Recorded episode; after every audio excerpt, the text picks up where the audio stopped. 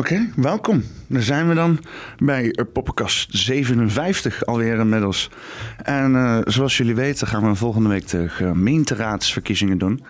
Um, aangezien dat een, een, vrij lokale aangelegenheid is, doen we dat. Uh, ja, we hebben het hier in Arnhem over de gemeenteraadsverkiezingen in Arnhem. Maar ook al zit je in een andere gemeente, kan dit heel belangrijk zijn. Want we gaan het niet alleen hebben over wat hier in Arnhem gaande is, maar in principe wat overal lokaal gaande is. Want is lokaal stemmen belangrijk? En ik zit hier vandaag met uh, Lea Manders. Hallo. Van uh, de partij Arnhem Centraal. En wij gaan het uh, vandaag hebben over Arnhem, politiek en vooral het belang van lokaal stemmen. Dus Poppenkast 57. Is lokaal stemmen belangrijk?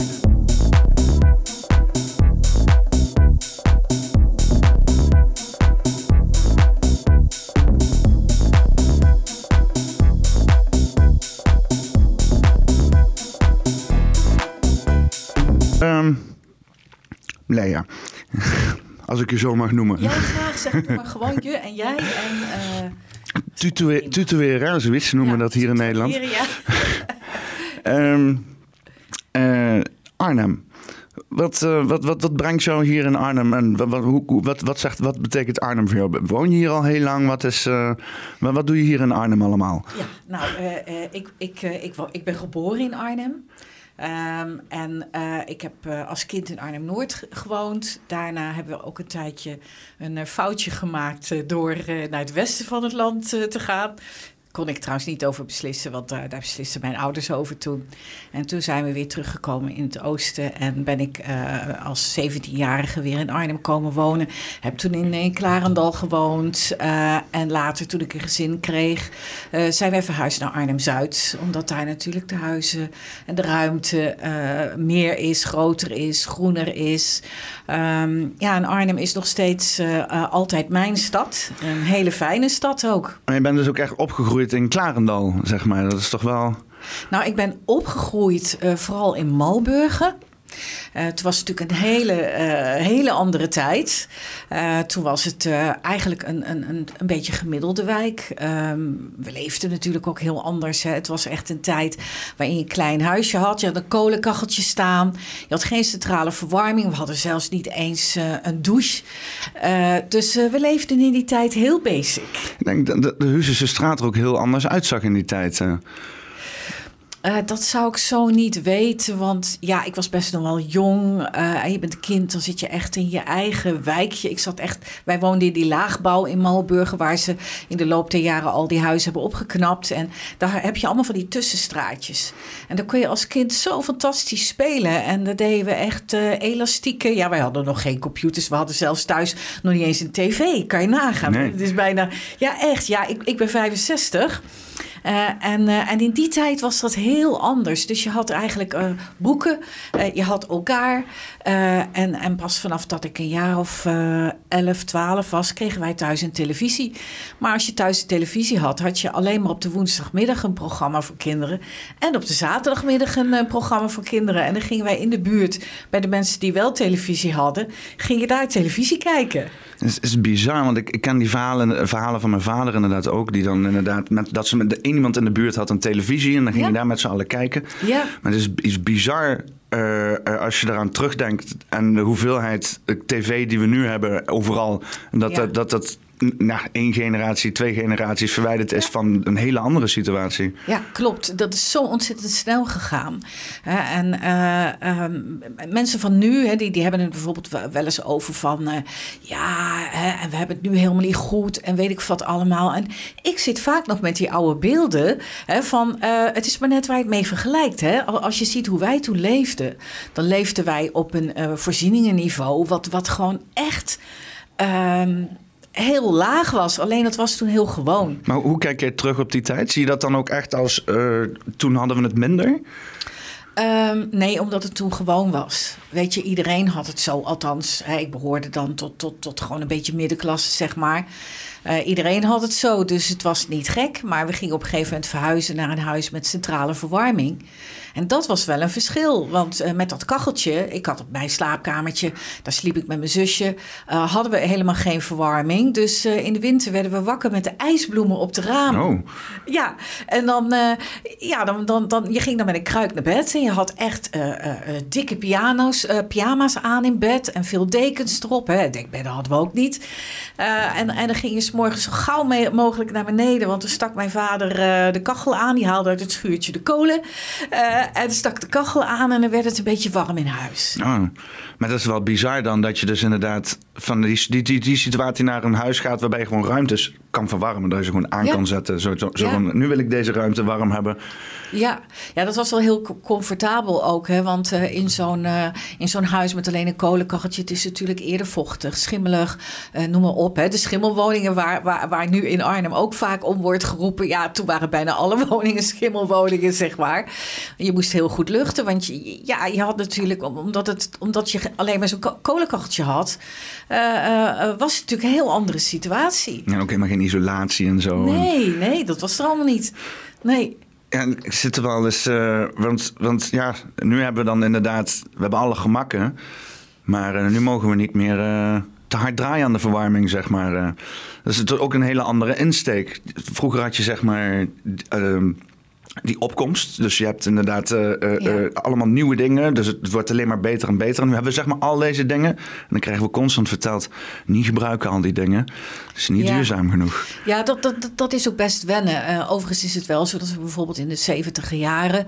toen hadden we op een gegeven moment ook een oliecrisis. en toen, toen, toen mocht je bijvoorbeeld... Um, ik weet niet meer hoe vaak het was, maar je mocht dan in het weekend... mocht je bepaalde dagen niet, niet rijden. Ja, de autovrije zondagen. Ja, ja, en dat was vanwege die oliecrisis. Dus toen, en toen zei toenmalig premier Den Uyl van de PvdA... van het wordt nooit meer zoals het was.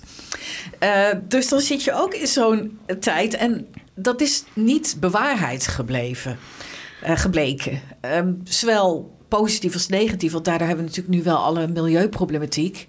Maar we leven wel natuurlijk in veel meer comfort dan dat we toen leefden. Zit een autovrije zondag er niet weer aan te komen? Iets, is dat uh... zo? Dat uh, heb ik nog niet uh, gehoord. Nee, ja, nou, maar gewoon als ik zo een beetje de, de, de hele situatie lees... waarbij ze dus... je hebt dan die pandemie gehad... waarbij dus als niemand in één keer reed... schijnbaar alle luchtvervuiling gewoon verdween, soort van. Ja. je hebt dus nu gigantisch hoge olieprijzen. Ik denk dat we best wel weer een autovrij zondag kunnen gebruiken met z'n allen. Nou ja, ik, ik hoorde in ieder geval dat er mensen zijn... die veel minder gaan rijden. Omdat ze zich gewoon niet kunnen veroorloven Als je het hebt over een litertje benzine voor, voor 2,50 euro. Ja, uh, als jij uh, uh, een laag inkomen hebt, dan ga je natuurlijk wel afwegen van waar ga ik naartoe rijden. En wat dat betreft is het een klein gelukje bij een ongeluk dat we steeds meer thuis kunnen werken. Ja. En dus dat een heleboel mensen gelukkig niet die dure auto hoeven te pakken. Ja, in zekere zin sluit het, sluit, de hele, sluit het wel een beetje aan zo. Die, de hele, de hele wat van de mensen verwacht wordt, werd tijdens de pandemie. Om dus inderdaad uh, uh, uh, minder te gaan reizen. en makkelijker vanuit huis dingen te kunnen doen. En ook dingen makkelijker naar huis te krijgen. En dan nu inderdaad rollen we zo die energiecrisis een soort van.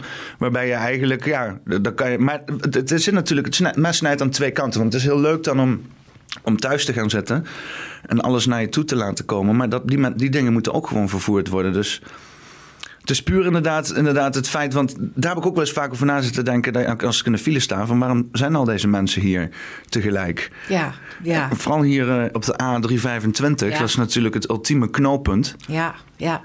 Nou ja, da daarom wil men natuurlijk uh, politiek gezien die A15 graag doortrekken. Ja. Omdat er natuurlijk heel veel verkeer op die uh, pleibrug staat. wat hier eigenlijk niet hoeft te zijn. Nee. en je ziet natuurlijk ook met name daar in de buurt van Zevenaar, die Dam en weet ik wat. Er is bijna altijd file. Ja. Um, dus... heb die route heb ik heel vaak gereden. Ah. Ik, ik, ik, woonde in, in Os en ik liep stage in Doetinchem. Dus ik moest de hele A12 en dan 325 en dan de A12 A12 weer, of de A50, A325, A12, A18 zeg maar, helemaal doorkruisen. Dan zie je echt inderdaad, ja, die, die, die, die plei is altijd een drama. De, de Velperbroekcircuit is altijd een drama. Ja. Dat is echt... maar hoe zit het nou? Want inderdaad, hè, je hebt dus daarbij tussen Angeren en Zevenaar willen ze een brug kletsen. Allemaal mooie plaatjes gemaakt en zo, met allemaal loopdingen en zo, en voor natuur en dergelijke. ik, ik, ik, ik werkte tien jaar, of volgens mij bijna weer, ja, tien jaar geleden werkte ik voor TV Lingewaard. En Um, en kanaal 13, dat zat in Hussen. En toen stond ik dus al verslag te geven. Met de GroenLinks stond daar. En uh, die, die, moesten allemaal, ja, wou maar geen brug. Want het moest allemaal een tunnel worden. Want de Betuwelijn heeft er ook een tunnel gelegd. En er zat een natuurgebied. En het zou natuurlijk krom zijn dat er nu in één keer een brug overheen gelegd. Dus dat, dat, dat hele issue, dat dimdampte ook al echt tien tallen jaren door bijna. Klopt. En uh, ik zie dus nu, de afgelopen, voor de pandemie zag ik dus allerlei opgravingen in Zevenaar. Dat ik denk van, ah, gaan ze nou eindelijk hier iets van een knooppunt maken. En, en toen werd het weer stilgelegd. Waarschijnlijk stikstof of zo. Ja, klopt. De stikstofcrisis, dat was inderdaad... Uh, ja, en nu zie ik weer hier en daar een graafmachinetje. En dan kwam dus inderdaad van het jaar kwam er dan die, die, die, die, die 3D-tekening van die brug. En zat ze allemaal verplan zijn. Gaat het nog gebeuren, denk je? nou, ik, ik, ik dacht aanvankelijk, ja, gaat gebeuren. Maar ik ben steeds meer gaan twijfelen. Uh, als je ziet uh, wat er allemaal niet kan door die stikstofcrisis. En dat ook huizenbouw bijvoorbeeld uh, daar enorm door aangetast wordt. En dat vind ik eigenlijk nog erger. Hè, omdat we toch ontzettend zitten te wachten op de bouw van veel nieuwe huizen. en dat ook dat allemaal opgestroopt raakt. Dus, ja. Kan je mij eens de, de, de, de essentie vertellen van die hele stikstofcrisis.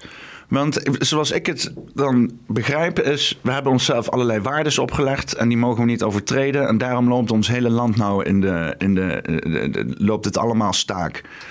Ja, nou allereerst is het zo, als je, eh, als je erin verdiept, dan zie je dat boven ons land een, een soort uh, wolk hangt van stikstof.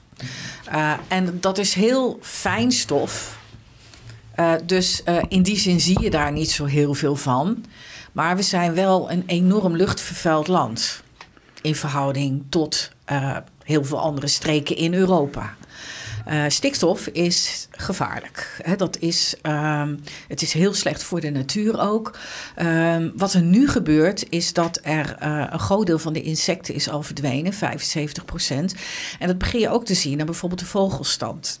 ik liep vorig weekend in het bos. En je hoort bijna geen vogel meer. Dat komt ook omdat die stikstof die, die, die, die vergiftigt als het ware de grond. En daardoor kunnen, uh, kunnen vogels geen kalk meer binnenkrijgen. En dan hebben we het echt over te hoge waarde stikstof. Want stikstof is wel een natuurlijk product. En zo. Er zitten gewoon zeven, weet ik, van een x aantal percentage stikstof in de lucht. Sowieso, toch? Als ik het goed begrijp. Klopt. Bijvoorbeeld uh, uh, hondenpoep zit ook stikstof in. Maar als je dus te veel stikstof iets, iets minder fijn om in te ademen. ja, dan heb je het over de geur. Hè? Ja, ja, ja. Maar het oh, gaat er dan veel meer om dat dat, die, die hondenpoep weer opgenomen wordt in de bodem. Net als uh, poep van vee. dat wordt uitgereden. En dan krijg je dus dat die stoffen, die stikstof, wat eigenlijk ook mest is, maar niet in een zo grote mate als wat hier eigenlijk in ons land wordt, wordt uitgereden, uitgestoten. Maar vraag me niet de details, want ik ben natuurlijk een lokale politicus en, en niet, een, um, en niet, niet een milieudeskundige. waar, waar ik een beetje op lopen is. Want ik, ik snap dus inderdaad dat we dus dan onze stikstof moeten reduceren. Net zoals onze CO2. Het is op zich sowieso niet verkeerd om alle uitstoot en gassen die we hebben in kaart te brengen. En om een beetje soort van te hebben van ja, hier moeten we niet overheen gaan. En uh, uh, als dat gebeurt, om daar dan maatregelen voor te nemen. Al heb ik wel een beetje het idee dat het nou allemaal, ja, inderdaad, op nationaal dan wel niet op transnationaal niveau gebeurt. Dus hoeveel controle ben je dan aan het uitoefenen? Plus. Um, het bouwen, zeg maar. Van, hebben we het dan omdat er dan tijdens bouwen machines worden gebruikt en materialen worden gemaakt en dat komt dan op de, het bonnetje te staan van hoeveel stikstoffen uitstoten en dan onder de streep is dat dan te veel? Of heeft dat iets met graven te maken? Waarom leidt het bouwen daaronder? Kunnen we niet elektrisch bouwmateriaal maken of zo? Is dat, is dat, is dat misschien niet de oplossing? Wat is, wat is precies daar het probleem in?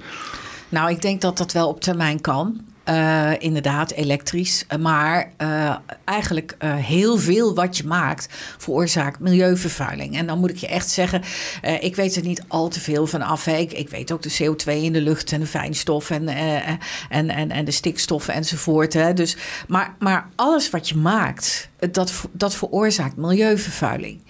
Uh, en we leven natuurlijk met steeds meer mensen op deze aarde. Als we bijvoorbeeld kijken naar Nederland. Uh, toen ik uh, net op de middelbare school zo'n beetje kwam, toen leefden hier 11 miljoen mensen. Ja. En nu zitten we op, op, op dacht iets van 17,5 miljoen. Op datzelfde kleine stukje aarde dus we, we produceren natuurlijk. Ja, ja. precies. Dus we produceren natuurlijk uh, steeds meer afval. We hebben steeds meer materialen nodig. En alles wat je in een fabriek moet bewerken, uh, ja, dat, dat veroorzaakt uitstoot. Maar is het dan niet heel flauw om Nederland aan allerlei waarden te houden, terwijl wij gewoon heel erg opgepropt zitten hier op elkaar? Uh, ja, dat zou je kunnen zeggen. Uh, aan de andere kant uh, is onze ecologische footprint, zoals het dan heet, in Nederland veel en veel hoger dan in een land als Afrika. Of ja, maar daar gebeurt dan ook niet zoveel. Daar hebben ze ook uitgestrekte gebieden met niks en dan een paar stammen ertussen wonen. Ja, ja dan, dan, dan hoef je daar niet zo rekening mee te houden. Maar wij zitten hier inderdaad met allemaal ijverige mensen op 300, 300 bij, wat is het, 100 kilometer. Ja. met, als je ja, maakt niet uit waar je je deur uitstapt. Als je ja, ergens loopt, dan loop je op iemands grond, zeg maar. Zoals als je in het bos loopt, dan is het beheerd. Uh, en dat is, alles is van iemand. Hoe, hoe, hoe kan je, dan, dan kan je toch ook niet, zeg maar, die, diezelfde waardes hanteren voor, voor ons dan voor een ander land. Bijvoorbeeld, zelfs bijvoorbeeld in Spanje, dat is ook heel veel uitgerekt gebied zelfs uitgerekt gebied waar niemand iets mee doet en zo. Gewoon van, ja, dit is zand. Dus ja, als je dat dan meeneemt in de waardes en onder, wordt daar zeg maar, is daar zeg maar een, een berekening voor per persoon, zeg maar? Dus dat het bij ons... Ja, er is, dat is wordt daar rekening mee gehouden dat, dat gewoon hier een hele hoop mensen op, op, dat hier een hele, hele hoge dichtheid is van mensen? Nou, dat is dus die footprint, hè, van hoeveel vervuiling creëer jij als persoon? En dan is het zo dat rijke personen meer vervuiling creëren dan arme personen. Um, als jij een of ander groot jacht hebt als uh, oligarch. Als je een dikke landrover rijdt, dan heb je meer uitstoot dan met je, Subaru, met je Daihatsu'tje, zeg maar. Uh, ja, en, en als, jij, als jij een heel groot jacht hebt, dan veroorzaak je natuurlijk heel veel uitstoot. Ja, lekker dus, stookolie en zo. Ja, ja precies. Hè? Dus, maar ja, weet je, dit is een wereldwijd probleem. Daar weet ik ook echt niet, nee. uh, niet alles ja, want dat is dan wel, wel, wel... Nou, daar wil ik dan misschien straks wel een beetje op terugkomen. Want ik wou het nog heel even een beetje bij Arnhem houden. Maar het is inderdaad wel interessant dat je dus inderdaad dat soort hele grote issues hebt. En hoe dat dan terug gaat reflecteren in lokale politiek. Ja.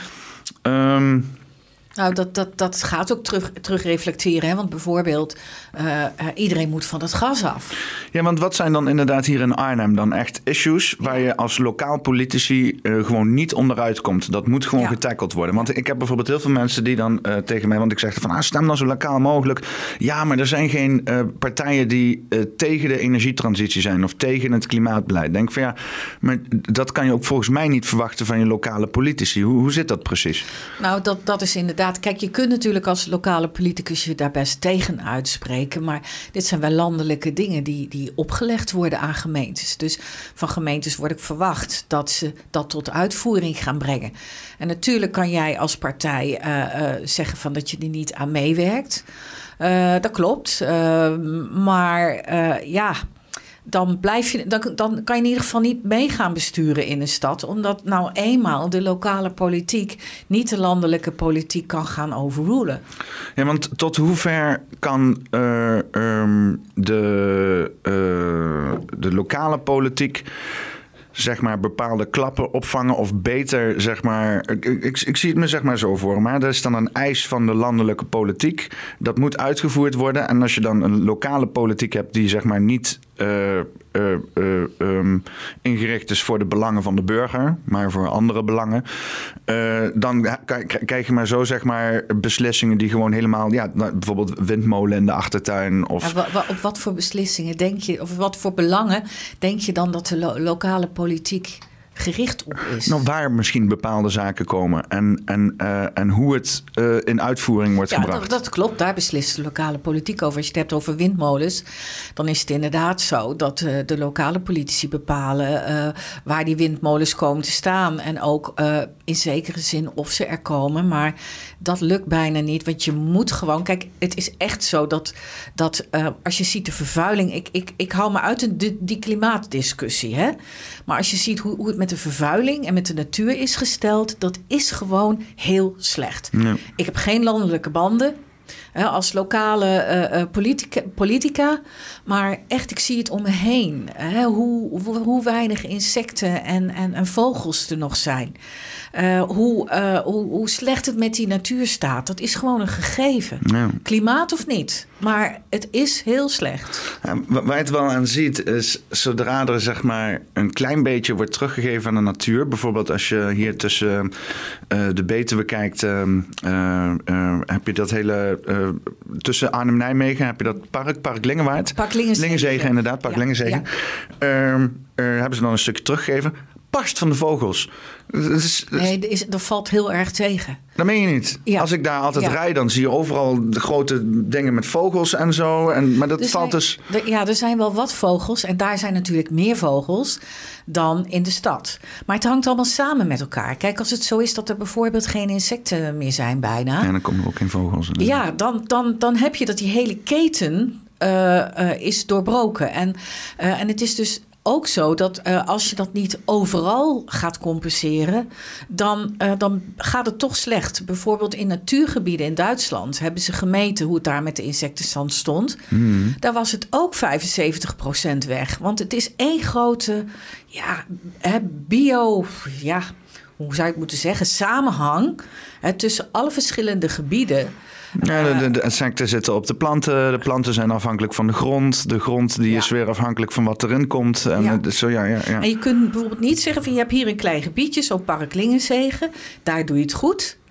En dan is dat genoeg. Nee, Nou ja, wat me vooral opvalt is dat als je dan zo'n gebied teruggeeft aan de natuur, dat er dan meteen, in ieder geval, zo zag ik het, omdat ik daar best wel veel vogels zag, eh, eh, dat er dan heel snel meteen allerlei natuur ook weer naar terugtrekt. Dat het alsof er een soort van. Um, eh, dat er echt een, een, een, een, in Nederland echt een soort van. De natuur die wil hier wel graag, zeg maar, eh, eh, ontplooien. Alleen het kan inderdaad niet door al die menselijke activiteit. En op het moment dat je er een beetje ruimte maakt voor natuur, dan zie je natuur meteen al terugkeren. Weliswaar misschien niet op de meest ideale manier.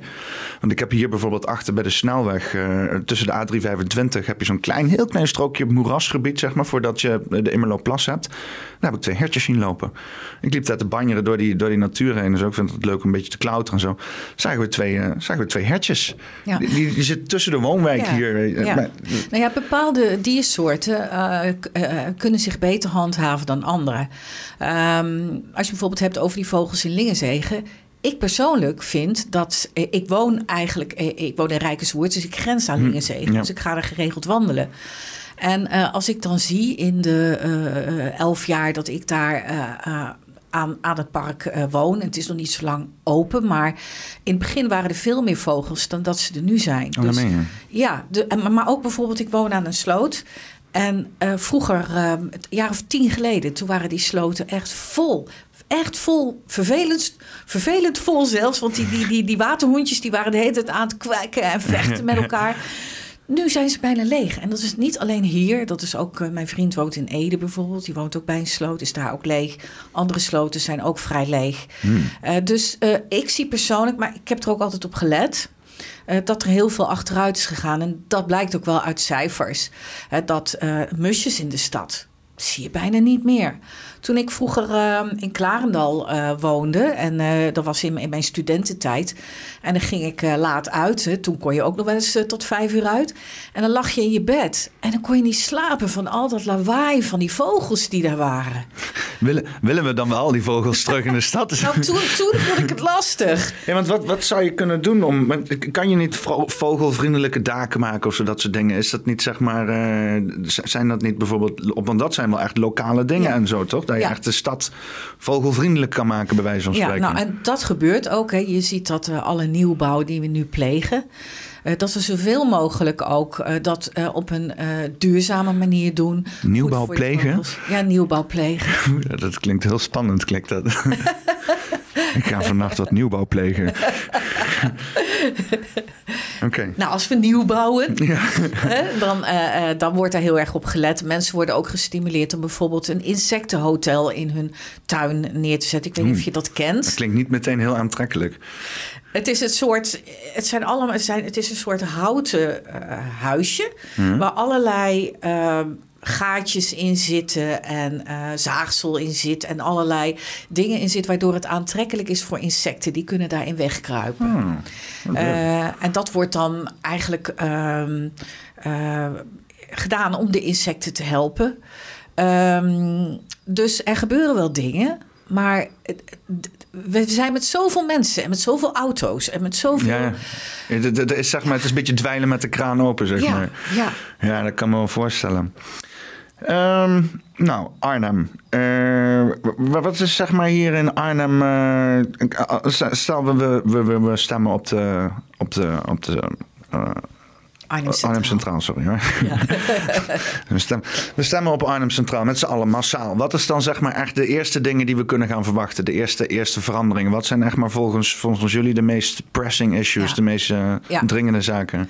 Nou, misschien eerst even het onderwerp vertrouwen in de politiek. Dat is voor ons wel een heel dringende zaak. Even los nog van de praktische dingen, zou ik zo ook noemen. Mhm. Maar eh, het feit dat mensen zo het vertrouwen hebben in- verloren in de politiek, dat vinden wij wel heel ernstig. En er is zeker in Arnhem ook een hele grote groep mensen eh, van, hè, die niet taalvaardig zijn. Alle, bijvoorbeeld vanwege hun afkomst. Of mensen die zo in de zorgen zitten, in de schulden zitten, dat ze echt geen tijd hebben om zich met meer te bemoeien dan met hun eigen overlevingskansen. Hè, en en eh, bij de poli- politiek is het vaak zo dat politici die leven vaak in een eigen wereld. Hè. Die, die, die zijn over het algemeen eh, toch eh, wat hoger geschoold en hebben vaak ook een hoger inkomen. En dat is bij ons ook zo. Het vergt ook een bepaald persoonstype en interesse, denk ik ook wel. Ja, het vergt interesse, maar het vraagt ook veel dat je snel kunt lezen, dat je snel begrijpt waar het over gaat. Dus ja, als jij meer iemand bent die het talent hebt om handvaardig bezig te zijn, nou dan word je gek als je dan in de gemeenteraad zou zitten. Dat, de, eh, je moet, je moet, of, dat je bijvoorbeeld een ondernemer bent die graag snel resultaten wil bereiken. Dan word je ook helemaal gek in de gemeenteraad. Dus je moet wel hè, iemand zijn die veel kan lezen, goed kan lezen. Die het niet erg vindt om hele lange vergaderingen te maken eh, tot, eh, tot, eh, tot laat. Hè, tot eh, vaak, eh, nou ja, een uur of twaalf. Dus Eh, Samen, want het is, ja. de, de, de, de lokale politici zijn allemaal politici erbij, toch? Zijn allemaal Ja. niet fulltime politici, Klopt. toch? Ja, wij doen het er inderdaad bij. Ja. Eh, en dat heeft voor- en nadelen. Want het, het voordeel is dat je natuurlijk zelf gewoon je, je werk hebt, je contact in de stad. Met de voeten in de klei staat. Ja, met de voeten in de klei, precies. Eh, het nadeel is dat eh, het raadswerk is, is heel erg veel zwaarder geworden in de loop der jaren. Eh, toen ik begon in de raad, ik zit al heel lang in de raad. Eh, ik ben la- langzittend raadslid. Ik zit eh, eh, al 24 jaar in de raad. Eh, toen ik begon had je eens in de zes weken had je een vergadering. En dan had je nog één keer per maand een raadsvergadering. Nu is het zo dat je eh, iedere woensdagavond eh, heb je raadsvergaderingen. En je hebt dan ook nog je eigen fractievergaderingen. Wij hebben dat op de maandagavonden. Dus je zit twee volle avonden zit je al te vergaderen. Nou, en dan wil je ook nog de stad in en contact maken met mensen. En dus Ja, netwerken wel- en zo, ja. ja, netwerken. Het is echt wel een baan van, van nou zeg maar, eh, zeker 25 uur per week. Ja. Oké. En eh, eh, eh, nou, even, even teruggaan naar inderdaad dan dat vertrouwen in de politiek herwinnen. Ja. Wat, wat, hoe, hoe, hoe, doe je, hoe doe jij dat? Hoe ben jij zeg maar bezig met van weer, weer opnieuw wat vertrouwen kweken, zeg maar? Ja, nou ja ons uitgangspunt ligt vooral heel erg in, in burgerparticipatie. Hè, dat we het samen met de mensen gaan doen. Dat we ook mensen echt mee willen beslissen waar dat ook mogelijk is. Kijk, soms lukt dat ook niet. hè. Er zijn altijd tegenstrijdige belangen. Bijvoorbeeld, er is uh, best wel veel strijd over uh, als je een flat ergens wil neerzetten. de bestaande bewoners die uh, willen dat liever niet. Hier in Emmelo hebben we nou ook een, een ze willen naast de Emmelo Plas inderdaad volgens mij twee of een flat neerzetten. Ja, die mensen hier in die flats, die hadden meteen al uh, de, de, de, papiertjes voor de raam hangen tegen de bouw van de flat. en ja. Uh, zag nee tegen een nieuwe, nieuwe flat. Ja, ja dat, dat, dat, dat zou je... dat is ook heel logisch, hè? Maar ja, aan de andere kant zijn er heel veel mensen die op een huis zitten te wachten. Dat is dan, en dat zijn ook voor ons uh, als raadsleden best hele moeilijke dingen. Ehm, en zeker voor ons als, lokaal, als lokale partij. Want een landelijke partij, bijvoorbeeld uh, GroenLinks, die zegt gewoon van nou overal hoogbouw plaatsen. Want dan kunnen we groen behouden. Uh, een andere partij zegt misschien van nee, geen hoogbouw. Maar de tendens hier in Arnhem is heel erg hoogbouw. Mm wij hebben daar best wel heel veel huivering voor. Omdat hoogbouw, je ziet natuurlijk in, in, in veel grote flats in Arnhem dat daar veel sociale problematiek is. Um, mensen uh, ja, vereenzamen. Uh, en je, hebt, je hebt eigenlijk niet een buurtje waar je bij hoort. Ja, het is heel on-Hollands ook hoogbouwen. Hè? We zijn er in Nederland sowieso een beetje allergisch voor. we willen absoluut niet verder Amerikaniseren en zo. Ja, maar het, het, punt is natuurlijk ook van als je hier in Arnhem komt wonen, dan, dan verwacht je het misschien ook niet. Hè? Want het is dan een, een, een, een, een groene stad met veel laagbouw. Dat niet, nee. ja, met veel laagbouw. Dus uh, met de velen op de achtergrond. Ja, en, uh... precies. Dus je, dus je hebt gewoon eigenlijk een heel ander gevoel bij Arnhem. Het uitzicht en. Ja, ik moet heel eerlijk zeggen. Ik moet heel eerlijk zeggen van. van um, als het gewoon beter is als die twee lelijke flats daar bij het station dan, dan ben, zijn bij al een heel eind, zeg maar. Als je gewoon een, een, daadwerkelijk mooi, aantrekkelijk gebouw neerzet. Ja, nou dat, dat is ook inderdaad uh, heel belangrijk. Hè? Bijvoorbeeld uh, bij Malburg, bij de dijk, staan een paar torentjes die ik persoonlijk heel mooi vind. Ja. Uh, ik vind het er, ze zijn slank, ze, ze, ze, geven echt wel een soort leuke landmark. Maar ik heb met dat soort dingen is dat het een beetje exclusief is. Met dikke penthouse erbovenop en zo. Ja, dat is dan weer het nadeel. Hè? Dat je dan ziet dat, ja is natuurlijk vaak mensen die geld hebben. Die, ja, maar ik kan me niet herinneren dat ik in mijn leven een appartement of een flat heb zien gebouwd worden die niet voor high-end was. En in de laatste, zoals waar, waar, waar, waar, ik hier woon, zeg maar, in de, in de, in de, de oude arbeidersflats. Ik kan me niet herinneren dat er voor de, in mijn levenstijd zo'n soort gebouw is gebouwd. Nou, die, uh, Hier in eh, Arnhem. ja, je bedoelt uh, met name voor degene die, minder verdienen. Sociale huurwoning, laten we dat sociale zeggen. Huurwoning. Nou ja, er gaat nu bij Malburgen, daar langs de weg, daar gaan flats komen. Daar gaat hoogbouw komen. En dat zijn echt ook sociale flats. en ik denk dat we in feite in Arnhem hebben we twee woningbehoeftes. De ene is dat er inderdaad betaalbare koop- en huurwoningen komen. Maar de andere kant is ook dat er heel veel ouderen uh, in een uh, dure woning zitten, koopwoning zitten. En die hebben geen plek waar ze naartoe kunnen. Want als jij als oudere uh, in een grote woning zit, dan wil jij niet naar een of ander flatje toe. Hè? Want je hebt dan iets wat misschien wel een miljoen opbrengt op deze, op deze markt.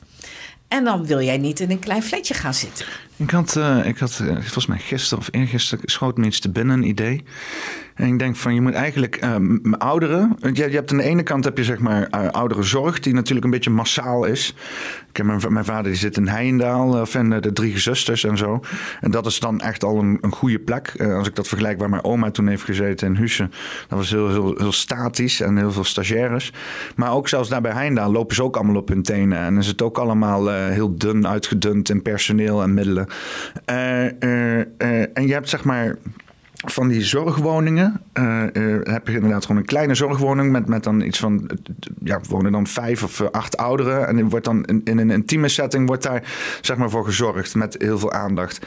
Je zou inderdaad mensen die inderdaad ouderen, die dan een grote woning hebben, waar dus dat, dat dan zo'n organisatie erin komt, dat omtovert naar een collectieve zorgwoning. Dat dan daarbij ook twee of drie extra ouderen ook erbij worden getrokken. Ja, maar die willen dat helemaal niet. Nee, willen die echt hun huis, die willen gewoon op hunzelf blijven zeg maar. Kijk, het hangt natuurlijk af van je leeftijd en van je gezondheid. Uh, en tegenwoordig is het zo dat mensen vaak tot hun tachtigste behoorlijk gezond zijn.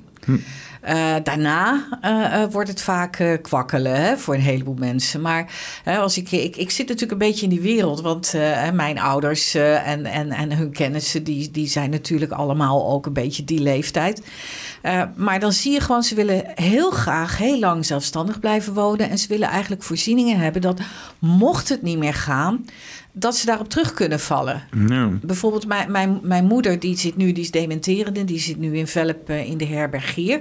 Dat is zo'n situatie van zo'n groot oud huis met uh, allemaal grote kamers. En dan eten ze samen en ze worden helemaal verzorgd. Hartstikke goed. Maar als je niet dementerend bent, dan is dat gewoon, dan wil je dat niet. Dan wil je op eigen benen staan. Daarvoor zat ze in Westervoort, zat ze in een soort wooncomplex waar ze gewoon haar eigen appartement had. Maar dan kon ze wel koffie drinken, uh, samen eten. Dus ze kon kiezen of ze dat allemaal zelf nog wilde doen of dat ze dat samen wilde doen. En als ze hulp nodig had, dan kon ze dus hulp krijgen, kon ze huishoudelijke hulp uh, inkopen en weet ik veel wat allemaal. Ja. Dus je moet eigenlijk ook dit soort tussenvormen hebben. Hè? Dat ouderen, en zeker ouderen met geld. Als jij, als jij gezond bent en, en, en je hebt een huis te verkopen en dat brengt gewoon een paar ton op, dan wil je helemaal niet in zo'n zorgding. Nee, ja, daar kan me wel inderdaad iets bij voorstellen. Het zijn net mensen, die ouderen, hè? Ja. nee, nou ja, kijk, ik, ik, ik, kijk natuurlijk misschien een beetje naar mijn ouders en naar mijn opa en oma en zo. En, eh, en ja, er, er komt natuurlijk een punt waarbij, uh, waarbij het allemaal ja, waarbij je gewoon, waarbij het misschien niet eens meer je eigen keuze is of zo. Dat je dan inderdaad gewoon door overmacht een bepaalde keuze moet maken. Of, uh, en dan toch maar iets van een verzorgingstehuis ingaan. Omdat dat het beste is wat te bieden is. Ja. ja en je moet inderdaad, inderdaad gewoon heel veel verschillende dingen hebben qua zorg. Want er zijn gewoon heel veel verschillende ja. mensen. Precies, je moet meer dingen hebben. Hè? Want uh, zo'n verzorgingshuis, daar kom je alleen maar in tegenwoordig. Uh, als je echt heel ver bent. Het zij dementerende, het zij dat je zodanige gezondheidsklachten hebt. dat je echt niet meer uh, op jezelf kan wonen. Hm. Je, je, komt er niet eens in. Um, dus de, het beleid is ook geweest om mensen zo zelfstandig mogelijk te houden. Ja. Uh, en dat willen de meeste mensen ook. Maar je ziet wel dat veel ouderen eenzaam zijn. Dus vandaar moet je van die tussenvormen hebben. Bijvoorbeeld een hele leuke is het Knarrenhof. Daar pleiten wij uh, uh, van Arnhem Centraal al heel lang voor. Dat je dan als het ware in een soort ja, woongemeenschap zit. waarin je ook kunt kiezen. Wil je veel ruimte of weinig ruimte? Hangt natuurlijk ook af van je financiële situatie. Maar weer in een aantal sociale woningen zitten. En een aantal woningen van mensen die meer geld eh, te besteden hebben. En dat je daar ook uh, alle voorzieningen hebt. Dat je de gezelligheid hebt met elkaar. Je hebt, je hebt ook steeds meer ideeën over hofjes voor ouderen. Hm. dat je echt wel een eigen woning hebt, maar dan uh, een soort gezamenlijk binnentuin, een gezamenlijke tuin waar je dan uh, elkaar ontmoet en waar je dan zelf ook geen onderhoud meer aan hebt, omdat je dat inkoopt. Uh, kijk, ouderen willen net als jongeren uh, ruimte en vrijheid hebben. En als jij je hele leven hard hebt gewerkt en je bent dan uh, toe aan je pensioen, um, dan wil je niet in een flatje zitten. Dan wil je gewoon eindelijk genieten van die vrijheid die, je, die je hebt. En, en als je gezond bent, en nog die laatste jaren van je leven het optimaal maken. Ja, ja toch, toch zitten wel veel mensen in een flatje, denk ik. Nou, die zitten, de mensen zonder geld zitten vaak in een flatje. En de mensen met geld zitten in een huis. Daardoor kunnen jongeren het huis ook niet kopen, want die ouderen stromen niet door, omdat er geen, geen goede mogelijkheden zijn. Dus je hebt natuurlijk onder ouderen ook heel veel verschillen. Hè. Er wordt wel eens gezegd van ja, die ouderen, hè, en die hebben alles opgemaakt en weet ik wat. Maar er zijn natuurlijk ook zat ouderen die het alleen maar moeten doen met een AOW'tje. Nou, dan heb je natuurlijk ook niet veel. Um, maar er zijn ook ouderen die natuurlijk wel in goede doen zijn. En je moet voor die verschillende groepen ook verschillende dingen aanbieden. Je zou eigenlijk een soort van uh, bungalowparken moeten ombombarderen tot uh, oudere resorts. nou, moeten we de ouderen nou echt helemaal apart gaan zetten van de jongeren? Wat in ieder geval wel gaat gebeuren in Vredeburg. In Vredeburg, uh, daar gaat een soort ouderenproject gebouwd worden. Um, en dat gaat dan op een moderne manier ook vormgegeven worden. Dus ik denk dat dat een hele goede zaak is dat we daar echt ook op een moderne manier woonplek voor ouderen creëren. En niet, oudjes zijn niet meer zoals vroeger. Hè? Mijn opa en oma, dat waren voor mij toen ze zeventigers waren, weet je wel. Dan waren het hele oude mensjes en die liepen dan eh, met hè, oma met een knotje. En dan van die donkere kledijnen liepen dan zo'n beetje krom. Hè? Een gebreid En, sjaaltje eh, zo om me heen. Zo. Ja, ja. Maar de mensen van nu, hè, de, de, de, de 60ers, 70 zijn vaak nog zo gezond. Doen aan sport, doen hardlopen, doen Dus van alles. Weet Mensen je. van 80 in de basic fit en zo. Juist, hè? Dus, dus ja, eh, oud zijn is. Ik heb, eh, ik heb hier eh, inderdaad eh, anders. aan het eind van de straat, eh Sjoerd, die is ook een keer op de podcast geweest hier, Sjoerd van Buren, die is inderdaad 80. Ja, die, is, die heeft soms meer levenslust als ik. eh Dan zit ik hier na, na een late avond een beetje dood uit mijn raam te staren. En dan komt hij even bij, hallo, ik ga lekker fietsen, weet je wel. Huppakee. Nou, Ja. precies hè. En dat is, dat is de ouderen van nu. En ouderen van nu zijn natuurlijk ook heel erg bewust ervan. Ik was zelf bijvoorbeeld nooit zo sportief. Maar toen ik zo de 50 passeerde, toen had ik iets van... ja, ik moet het nou wel gaan oppakken. Want eh, hoe, hoe, hoe langer ik het uitstel, eh, des te slechter gaat mijn lichaam worden. Ja, En, en nu hè, ben ik 65, maar ik voel me gewoon echt hartstikke jong. ja. Dus je merkt wel iets. Maar door in beweging te blijven en door actief te blijven, maatschappelijk actief natuurlijk ook als raadslid, eh, eh, ben je natuurlijk ook, eh, je geest blijft helder, levendig, je bent gewoon lekker bezig. En wat doe je allemaal om, om gezond en actief te blijven? Ik doe één ochtend in de week doe ik Pilates. Ja, Eh, en dan, eh, als ik tijd heb, de laatste tijd is heel druk geweest met de verkiezingen natuurlijk. Dan eh, ga ik twee à drie keer jog ik dan, zeg maar, een kilometer of drie. Dus Oh. gewoon een rondje. Dus eh, ik ben niet iemand die tien kilometer nee, nou, drie kilometer is nog meer dan dat ik. eh dat zie je mij niet joggen hoor. nog en niet in ieder geval. En dan in het weekend dan wandelen we vaak. een kilometer of zes. Afgelopen weekend, toen hadden we een, mooie, een mooi klompenpad eh, uitgekozen. Wa- Wat, sorry? Een, Een klompenpad? klompenpad. Ja, dat, dat wordt steeds meer gecreëerd eh, in Nederland. Dat zijn eigenlijk paden waarbij je bijvoorbeeld ook eh, door weilanden heen gaat, door landerijen heen gaat. Is dat dan- zoals ehm Mijnerswijk? Ja, alleen dan zijn het wel vastgelegde paden. Dus je kunt gewoon zo'n klompenpad, heeft dan een lengte van, ik noem maar iets, eh, zes kilometer of, of tien of elf. Eh, en dan is het dus een vaste route. En dan mag je ook over particulier terrein. Ehm, Oh. En eh, dus dan kom je op de, op de bijzonderste plekken. Dat is superleuk. Nou, dat hoor ik nou voor het eerst. Ten eerste, waar, wat, hoezo klompenpad? Waar komt de naam? Wat is dat? Waar- waar- hoezo? Ja, omdat je dus door allerlei eh, landerijen komt. Dus dat je ook van de paden afgaat. Je gaat eh, door de weilanden. eh, Nou, vroeger deden ze dat op klompen of zo. Of, ja, precies. Hè. ja. Dus het idee is het vaak ook over boerengronden heen. Ah, oh ja, ja, dus daarom heet het klompenpaden. Dus je moet ook goede schoenen aan hebben. Zeker natuurlijk als het een beetje nattig weer is geweest. Dan loop je vaak door drassige gebieden heen. En je loopt dus niet over, eh, over harde paden. En eh, is dat vindbaar voor mensen of is dat een heel Ja, goed hebt- bewaard geheim? eh? Nee, je hebt gewoon een app, klompenpaden. Dat meen je niet. Ja, ja, en dan kan je gewoon kijken. eh, wat is het klompenpad wat bij jou het dichtste in de buurt is? Of je geeft een plaatsnaam eh, in. Hij doet, hij doet gewoon automatisch, als je toestemming geeft natuurlijk. Dan, dan, dan, dan zit je op je locatie en dan geeft hij aan waar de klompenpaden zijn, hoe lang ze zijn. Nou, we hadden een heel mooi klompenpad afgelopen zondag in Babberich. Oh, Ik denk, oh, dat is leuk, want daar kom ik eigenlijk nooit. En eh, nou, dan kom je in een heel andere eh, omgeving. En dan eh, geeft zo'n zo'n app geeft ook aan wat voor historische gebouwen je langskomt. En dus je krijgt ook allerlei informatie waar je bent. Oh, wat leuk. Dus het is echt superleuk. Nou, we hadden eigenlijk gedacht, we gaan zes kilometer lopen. Maar het was zo leuk dat het uiteindelijk 11 kilometer werd. Ja, dan- Nou, toen moet ik wel zeggen, dat, dan ga je wel merken met 11 kilometer van... oeh, dat was toch wel Nou, dat hebben jullie niet op klompen gedaan, denk ik. eh. Nee, we doen het ook niet op klompen, maar op echte goede wandelschoenen. Goeie wandelschoenen. Een Geavanceerde klompen. Ja, ja. Nou, leuk. Ik zie ook al meteen allemaal ideeën. Ik zit altijd, want ik, ben, ik kom vanuit de appontwikkeling achter. Ik heb op de hand gezeten hier, same day. En dan, dan eh, veel met apps en zo bezig. Dus zo'n app is ook wel... Je zit natuurlijk ook heel veel in de metaverse eh, te denken tegenwoordig. Van alles moet die, die virtuele wereld in. Daar heb ik Ja. ook al wel eens een beetje idee gehad van... Oh, een, soort van laag over Arnhem heen... waar mensen met een augmented reality bril op in kunnen loggen. Oh, leuk. Maar zo'n zo'n Ja. zo'n klompenpad is dat ook. Als je dus inderdaad straks veel meer van die wearables krijgt met mensen die dan inderdaad of een brilletje hebben of eh, eh, laten we er niet te diep in gaan, maar of een of andere inplug hebben of zo. Want dat, Oeh, dat klinkt wel uh, een beetje eng. Ja, maar dat, dat, dat, ze zijn er al praktisch mee bezig in de wereld. Dus dat, dat is, in mijn optiek is het onvermijdelijk, zeg maar. Oké. Maar voor sommige mensen dan... Ja, als het een vrije keuze is. ja, ja.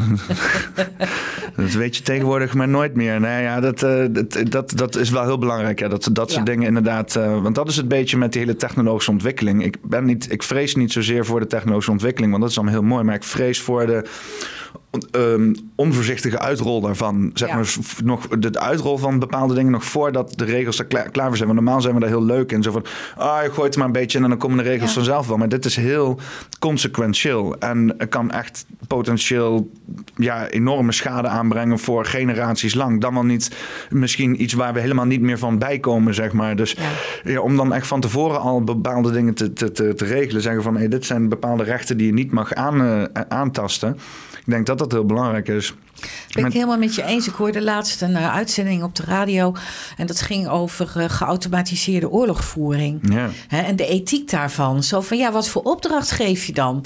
Hè, en, en, en kan, een, een, uh, kan een robot wel inschatten wat ethiek is? Want je moet precies aangeven van wat moet die robot doen als die, als die gewoon de opdracht heeft om iedereen dood te schieten. Je schiet iedereen ook dood, denkt hij niet. Oh, wat zielig, dat is een kind. Hè, van, ja, dat ja, die ethiek toch... moet erin geprogrammeerd worden. Alleen dat is heel gedetailleerd. Dat is heel erg lastig. Maar als je het ook hebt over uh, klompenpaden en wandelen en zo, dat is ook een van de dingen die wij heel belangrijk vinden van uh, Arnhem Centraal. Dat we dus uh, in alle wijken veel meer aantrekkelijke groene wandelpaden krijgen. En dat je zelfs een kaart zou kunnen maken. Dus dat haakt ook aan op, ja. op wat jij zegt. Hè, van waar je allemaal in Arnhem wandelingen kunt dat maken. Je, wat ik voor me zag, dat je dan zo'n wearable opzet of een bril. En dan zie je dus inderdaad het, het pad. Of weet je, als je dan bijvoorbeeld ja. hem zoekt, want hij ligt ergens achter of zo, dan zie je hem zeg maar door de, door de, de struiken zien van, oh, dat moet daar wezen. Dat het allemaal net iets, ja. dat je ook zeg maar wat, wat, wat, dat het allemaal niet super, dat je niet de fysieke wereld hoeft te verpesten om zaken te, toegankelijk te maken. Dat je dat dan zeg maar allemaal digitaal kan doen en dan kan uh, het, het fysieke kan gewoon lekker natuurlijk en, en, en hoeft niet zo publiek, uh, dat heb je met bospaden, zo moeten allemaal paaltjes en bordjes en, en onderhoud en het pad moet, weet je wel, dat, dat soort dingen, dat is allemaal inbreuk op de natuur natuurlijk. Ja, met zo'n app kan je dat natuurlijk ook heel erg goed doen. En uh, dan denk ik misschien nog wat eenvoudiger dan met zo'n bril. Yeah. Wat ik denk dan gewoon aan zo'n app zoals de klompenpaden. Het is niet veel. Een bril is niks anders dan een telefoon op je hoofd. Dat is het eigenlijk. Oké, oké. Nou, ik, ik, ik heb het nog nooit uitgeprobeerd. Dus uh, ik ben er ook wel benieuwd naar. Maar het zou zo mooi zijn als we hier in Arnhem uh, overal in alle wijken bijvoorbeeld wandelroutetjes hebben. Want we willen mensen graag aan het lopen, joggen enzovoort krijgen. Voor fietsers is het redelijk goed geregeld in deze stad. Maar als je het hebt over lopen en joggen, is het in veel wijken veel minder. Zeker in Arnhem-Zuid. En bijvoorbeeld, uh, we hebben veel combipaden, dat het een fietspad is waar je dan ook op mag wandelen. Maar ja, dan zie je natuurlijk met die toename van elektrische fietsen en pedelecs uh, enzovoort, dat het eigenlijk niet comfortabel uh, lopen is voor de wandelaar en de jogger en de hardloper. Nee. maar als je nou een, een, kaart hebt van Arnhem en je hebt overal in iedere wijk aantrekkelijke wijken. En je kunt ook zien van, oké, nou, nou ga ik een routetje uitstippelen van twee kilometer, want ik ga met mijn oma die slechte been. Maar we willen toch een wandelingetje maken. Of van nou, we willen stevig door gaan wandelen. Doe maar 10 kilometer door, eh, door, door de Arnhemse wijken heen. Ja. En je kan dan echt kiezen voor leuke, gezellige groene routes. Nou, dat is echt mijn droom. Hmm. Ja, dat. Uh... Ja, er zit wel natuurlijk, denk ik, een, een, kleine, een kleine kanttekening aan. Want je hebt natuurlijk tijdens de pandemie hij gaat, uh, het is 12 uur en dan heeft oh, hij maximaal, maximaal, ja, maximaal slagen inderdaad. Ja. Tijdens de pandemie had je met, uh, uh, ja, iedereen ging massaal lopen. En uh, toen kwam dus vanuit ehm, uh, staatsbosbeheer eh, hier op de, op de postbank. Zo van, uh, dat is allemaal leuk, maar uh, er zijn heel veel mensen. Ik weet niet of we dat allemaal kunnen handelen als het zo doorgaat. Dus is dat niet, zou dat ook niet een probleem dat, dat je... Ja, maar daarom is het toch in de wijken uitstekend om te, om te wandelen. Dan hoeft niet iedereen naar één plek waar dat overbelast wordt. He, zoals ook op de postbank las, las, ik vanochtend nog in de krant over... He, waar, waar ze nu allerlei restricties proberen te doen. Maar als je nou overal leuke wandelroutes hebt in je eigen buurt... dan is het stad ga je misschien best wel eens een keer naar de Postbank of uh, naar de Veluwe of wat dan ook. Maar dan, hè, dan, dan is het ook, kan het ook leuk zijn om in je eigen uh, buurt te wandelen. Ja. Hè, ik woon dan aan grenzen naar Park Lienzegen. Nou, dat is iets waar ik best uh, geregeld even een ommetje maak. Waar ja. je hartstikke leuk kan wandelen. Nou, we, we hebben hier in Melo Park en dat is ook, dat is ook prima. Leuke bruggetjes, lekker strandje, lekkere bankjes. wat is het? fris, disc frisbee? Uh, uh, frisbee disc. Frisbee hockey. Nee, frisbee golf. Dat is hem. Oh, frisbee golf.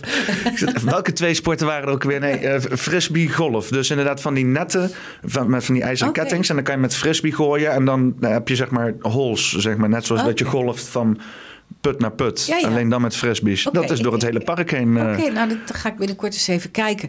Wij willen ook inderdaad dat er veel meer gebeurt. Ook in Zuid in de parken. En inderdaad Immelo. We hadden laatst nog uh, een groepje mensen op bezoek. En die willen heel graag in Immelo een, uh, een paviljoen maken. Dat je er wat kunt drinken. Mm. Dat je er gezellig kunt zitten. Nou, dat, dat blijkt heel moeilijk te zijn, omdat het uh, Immelo is uh, een beschermd gebied, een waterwingebied. maar we willen toch gaan proberen, want dat, daar beslist de provincie dan over in dit geval helaas.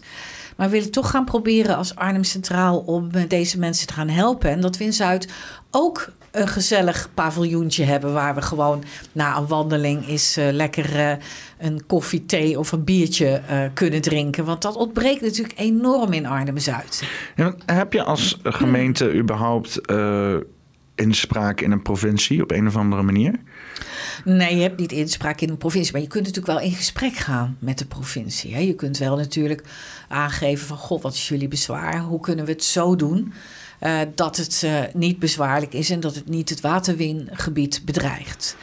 Uh, maar je hebt geen inspraak in de provincie. Maar je, je bent natuurlijk wel ja, je hoort wel bij elkaar. Maar als ik het goed begrijp, met provinciale statenverkiezingen kies je de mensen die dus inderdaad uh, in de provincie, hoe noem je dat? Ja, statenleden. De statenleden. die zitten in het provinciehuis dan, denk ja, ik, of zo. in het provinciehuis. Die hebben dan ook weer hun eigen uh, college. Um, hè, en dat gaat natuurlijk over de hele provincie Gelderland dan. En heeft Arnhem Centraal daar ook partijleden of iets dergelijks? Want dat is natuurlijk niet zo. Als je dan inderdaad zo'n landelijke partij hebt, die heeft natuurlijk overal een vinger in de pap. Klopt, klopt. Dat hebben wij niet. Maar er zijn ook wel uh, provinciale partijen. Je hebt bijvoorbeeld uh, lokale partijen Gelderland. Oh. Uh, en die houden dan weer contact met de lokale partijen in de Gelderse gemeente. He, dus... dus... dan moet je gewoon eigenlijk, de, de, om dus inderdaad echt de lokale belangen het meest te behartigen, je eigen belangen zeg maar, van de plek waar je woont, moet je eigenlijk in elke facet zo lokaal mogelijk stemmen. Ja, zo lokaal mogelijk klopt. met de gemeenteraad, zo lokaal mogelijk op provinciaal niveau en dan op nationaal niveau een partij die inderdaad ook uh, uh, interne waarden meer hanteert dan, dan, dan Europa en dat soort zaken, denk ik dan. Nou, uh, in, inderdaad. Hè, ja, landelijk wordt dat moeilijker, hè, want dan is een partij natuurlijk landelijk en dan is hij landelijk. Uh, maar inderdaad, een provinciale partij kan je voor kiezen en een lokale partij. En ja, die zijn natuurlijk totaal onafhankelijk in hun de denken van uh, landelijke ideologieën.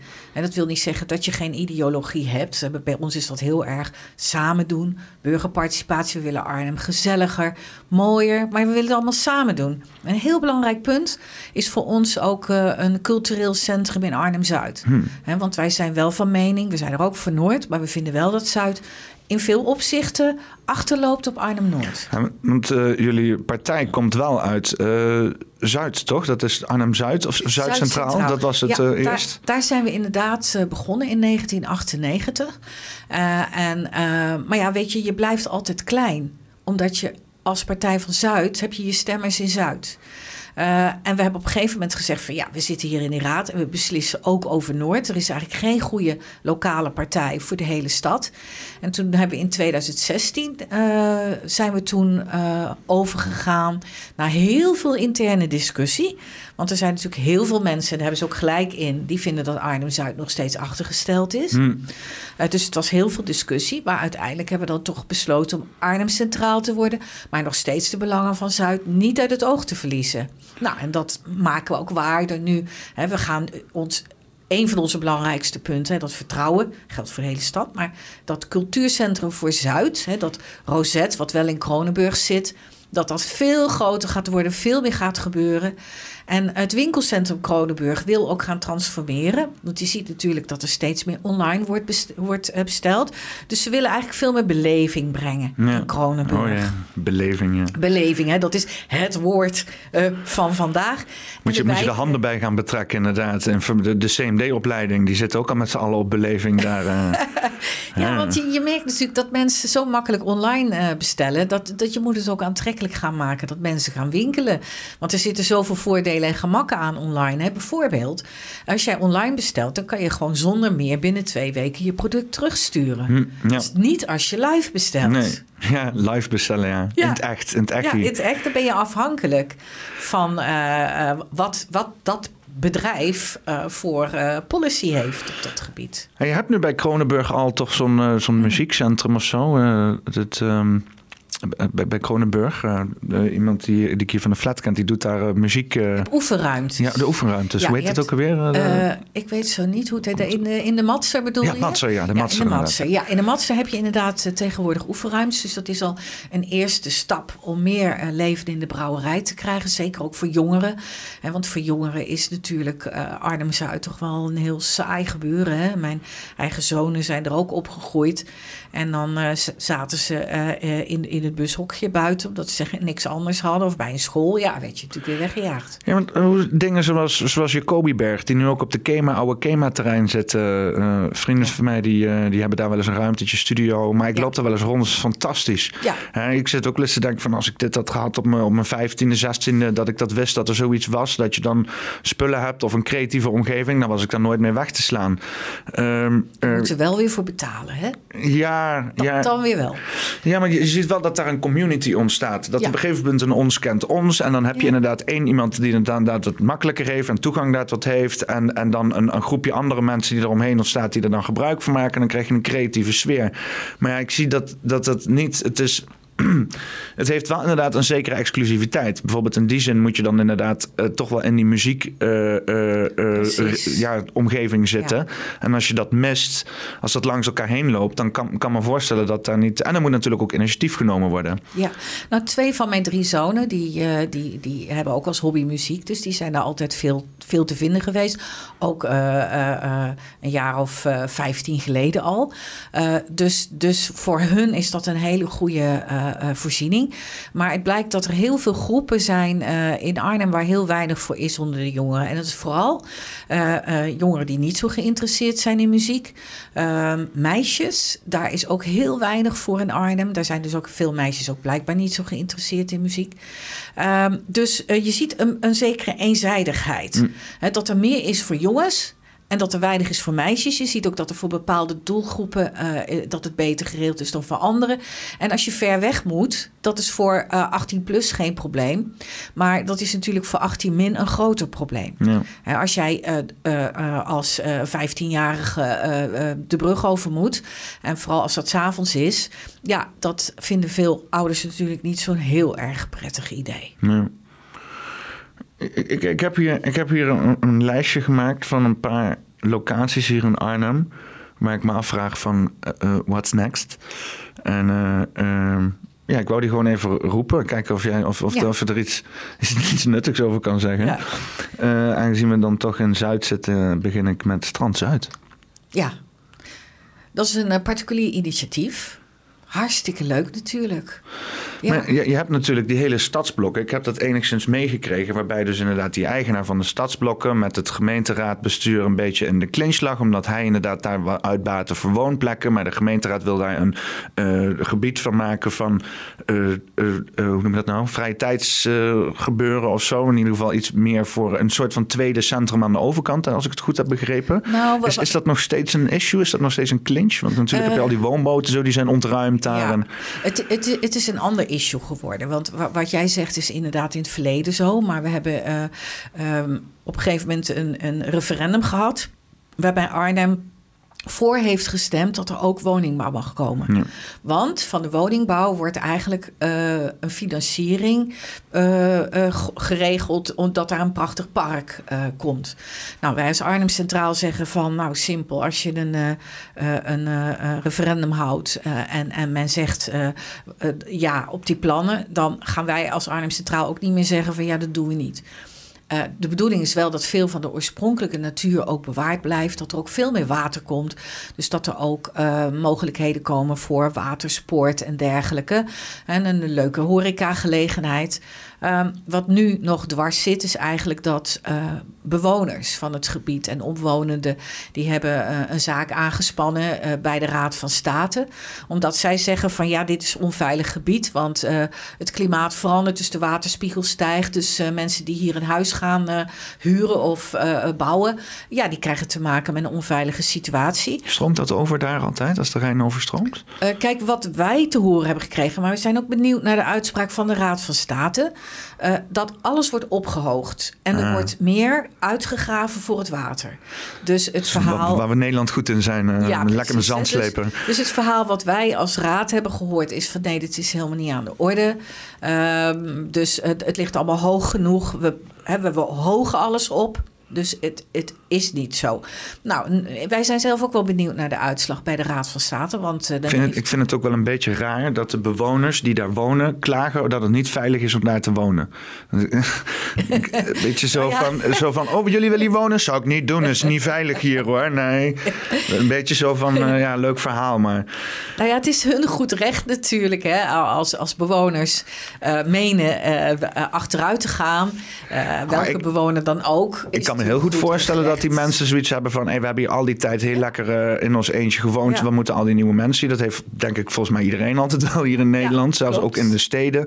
Uh, mensen die... Uh, ja, verandering is toch altijd... dat, dat vergt wat weerstand. Maar om dan inderdaad dat als argument te gebruiken... dat vind ik wel... Ik vind dat wel enigszins een beetje grappig. Nou ja, alle andere argumenten waren al een beetje uitgebuit, zeg maar. wat, wat kunnen we nog doen? Oh, het is niet veilig hier. Waarom niet? Ja, omdat wij hier wonen. Oh, nee, ja. Nou ja, weet je, ik snap de mensen gewoon ook. En ik snap de mensen ook die zeggen: wij willen dat dit uh, ongered blijft, dat er geen natuur komt. Mensen uh, hebben er heel lang ideaal kunnen wonen. Ja. Uh, dat snap ik ook. Aan de andere kant hebben we natuurlijk een enorme woonbehoefte. En wij vinden wel de plannen in Mijnerswijk heel mooi. En, en het wordt ook het toegankelijker. Is, het is een ideaal gebied, om wat je hiervoor zei. Die plannen met dus inderdaad een nieuwe manier van wonen. En, en met park en dingen. Dat, dat is dan juist het perfecte experiment het gebied, zeg maar, om dat, dat soort dingen mee te gaan kijken van hoe je dat uh, ideaal kan inrichten. En dat en is ook de bedoeling. Hè? Dus uh, bijvoorbeeld uh, mensen die een, die een woning kopen, in, die, die zitten vaak in een natuurachtig gebied. Dat betekent ook dat je bijvoorbeeld wel een eigen terrasje hebt, maar dat je verder geen grote tuin meer hebt, omdat je eigenlijk in dat natuurgebied ziet, ja. zit. Hè? Dus, dus je hebt eigenlijk daar dan ook natuurwaarden die je ook behoudt van het oorspronkelijke gebied. Ja, je hebt een, een uh, in Doornenburg heb je Fort Pannende zitten. Ja. En uh, ik wou er een keer een feest te organiseren. Ja, dat gebouw dat is gewoon super vet. En uh, er genoeg ruimte en dat soort zaken. En dat komt dan ook. Alleen het probleem is om dus inderdaad dan na bepaalde tijd mensen door dat natuurgebied te krijgen. Want daar zit dan omheen heel natuurgebied van Staatsbosbeheer. En het is allemaal uh, met wildroosters en buffels en zo.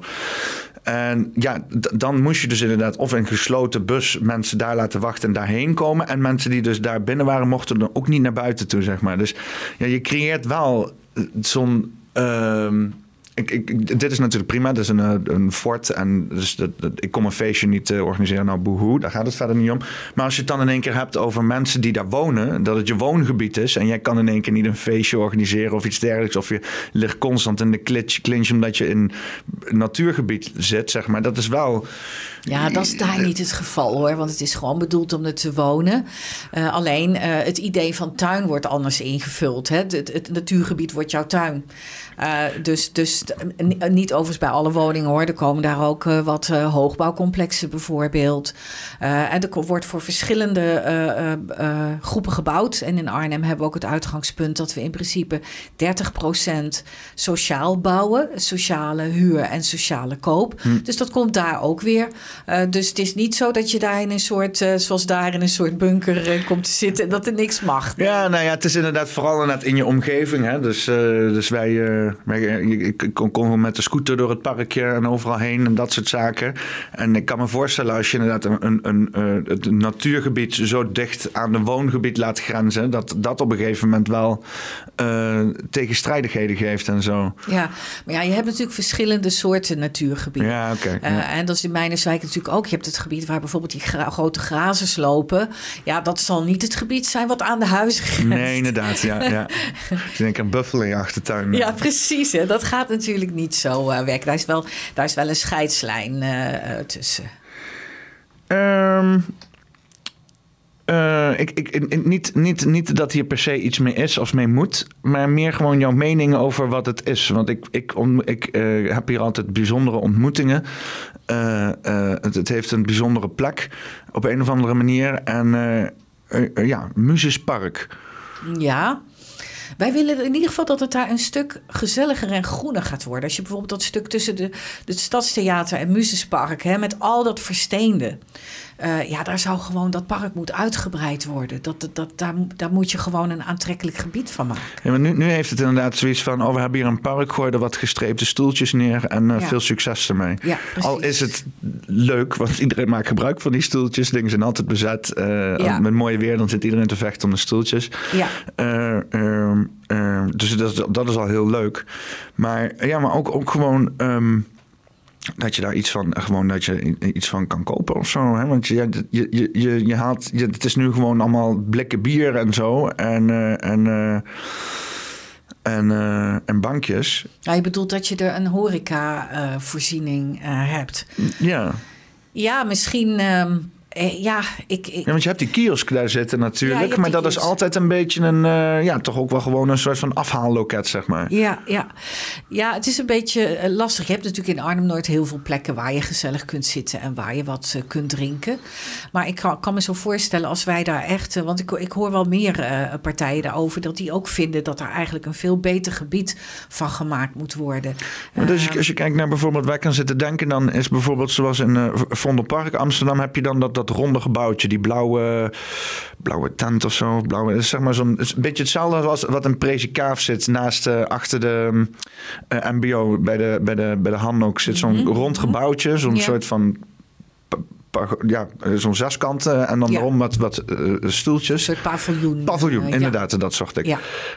Dit blauwe paviljoen, zo heet dat ook in Amsterdam. Oh, en weet je, zo, zoiets dergelijks, is dat, is dat, is dat überhaupt mogelijk? Of, of zit daar een soort van beleid... Is, is er iets met dat park, zeg maar, wat bepaalde zaken moeilijk maakt? Want het is natuurlijk ook een beetje een doorstroomgebied en zo. Ja.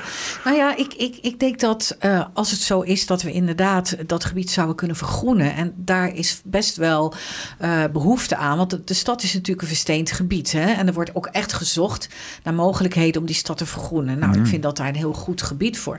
Dan zouden we daar best eens naar kunnen kijken. Ja, ik, ik, wat, wat altijd heel erg goed is, is dat uh, bewoners en gebruikers zelf een initiatief nemen. Ja. En, en gaan zeggen van, goh gemeenteraad, we willen dit of dat graag uh, hebben. We hebben tegenwoordig trouwens als gemeenteraad ook een nieuwsbrief. En daar staat ook in waar we mee bezig zijn, in, een, in, in eenvoudige taal. Oké. Okay. Uh, dus als bijvoorbeeld zo'n parkje behandeld gaat worden, als zo'n voorstel komt, na de verkiezingen ergens, uh, dan kan je natuurlijk ook als uh, wijkplatform, maar gewoon ook als, als bewoner of gebruiker ook die wens aangeven. Ja.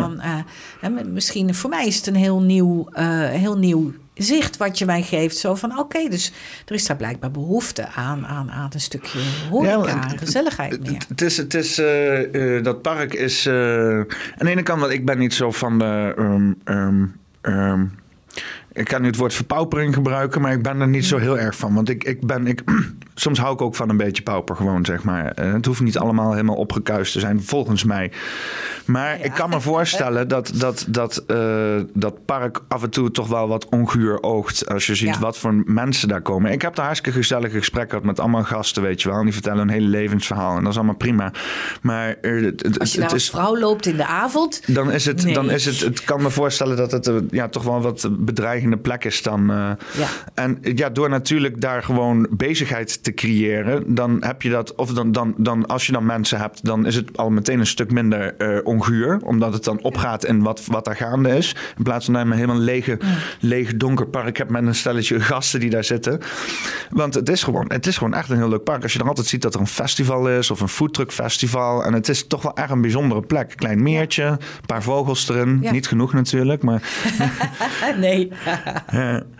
Nou ja, ik vind, het, ik vind het een interessant idee. Want hoe zit dat dan? Want, eh, hoe, hoe zit dat nu met die burgerparticipatie? Is dat, is dat veel? Heb je nu uh, zoiets van, er wordt best wel veel bemoeid met bepaalde zaken? Of is dat echt te weinig naar jouw idee? Ja, wij vinden het nog te weinig, maar het is wel verbeterd. Toen ik in de gemeenteraad kwam, bestond burgerparticipatie eigenlijk niet.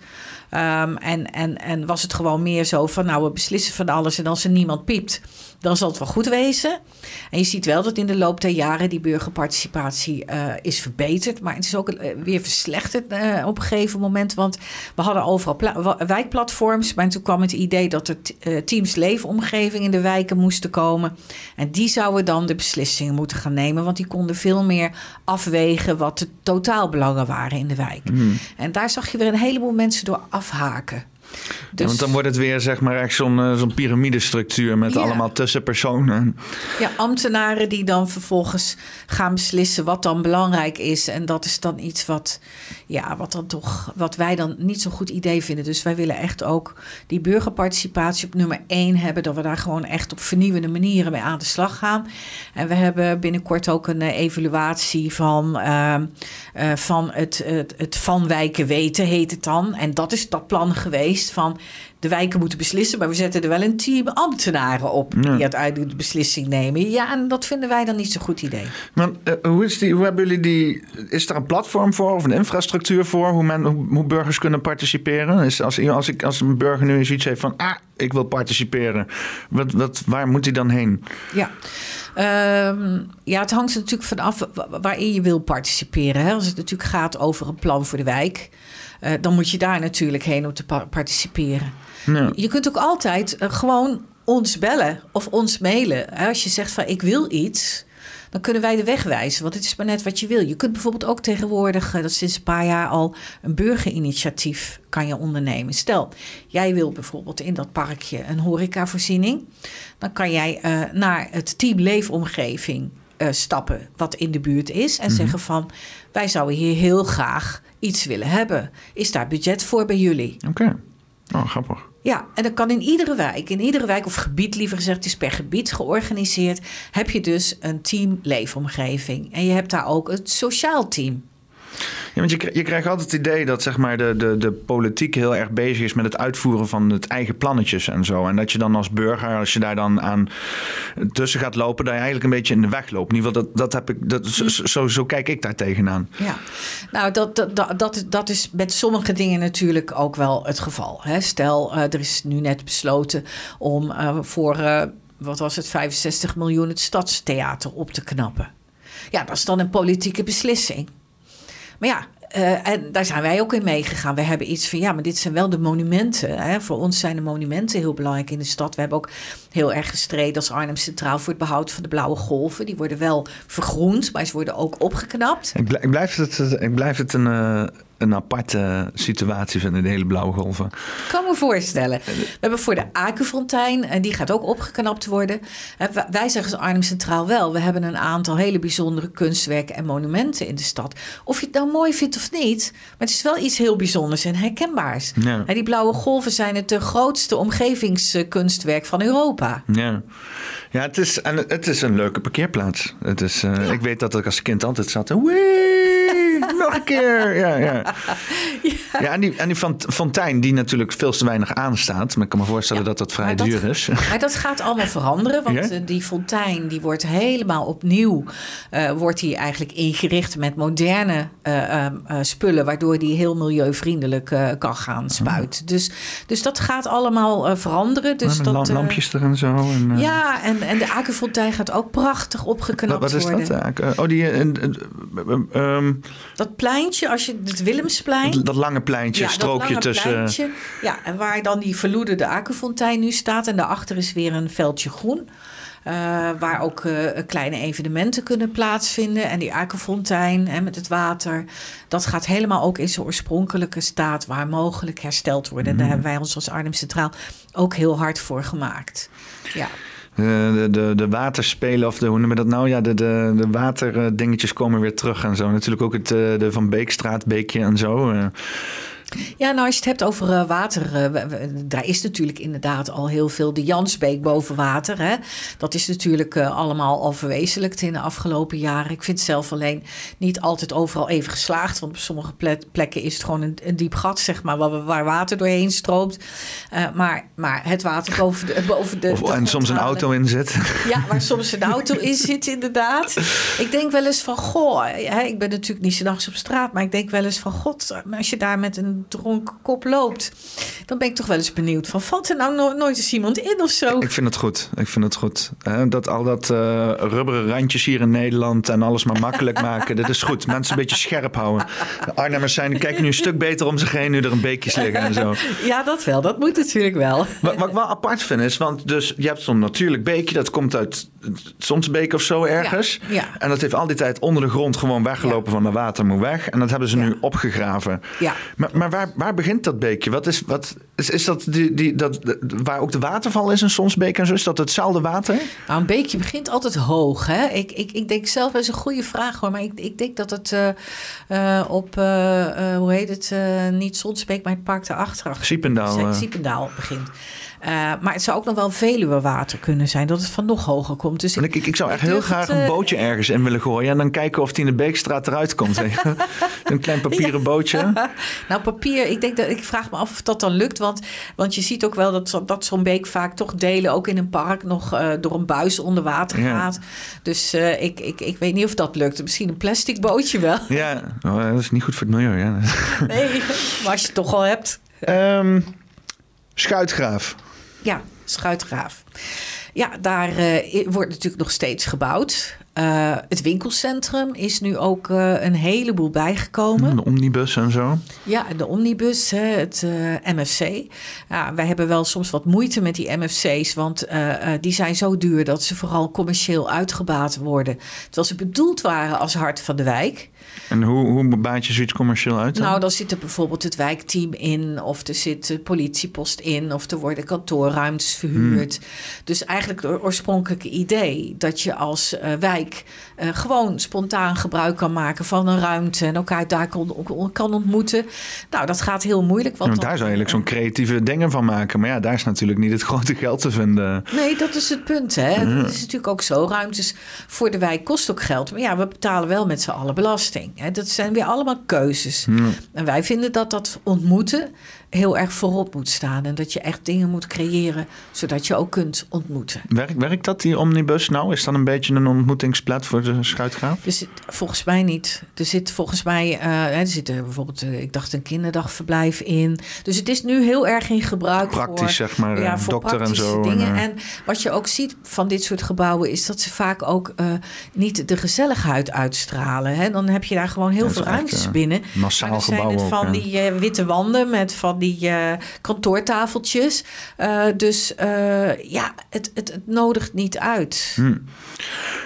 Um, schuitgraaf kwam natuurlijk in het begin lekker bouwen, lekker enthousiast bouwen. Bam, 2008 huizencrisis toen zijn daar dus keuzes gemaakt waarbij er dus ja, vrij goedkoop allerlei huizen zijn verkocht of verhuurd. Ik weet niet precies wat, -hmm. wat het ding is. Waarbij de, zeg maar, ja, de, de uh, uh, standaard van de wijk, die zeg maar beloofd was aan de mensen die erin kwamen. Zo van oh, jonge gezinnen en allemaal starters. En in één keer uh, werd het in de maat sociale huurwoning verbouwd. Waarbij er toch inderdaad wat mensen inkwamen die een andere levensvisie ja. hadden. Zo.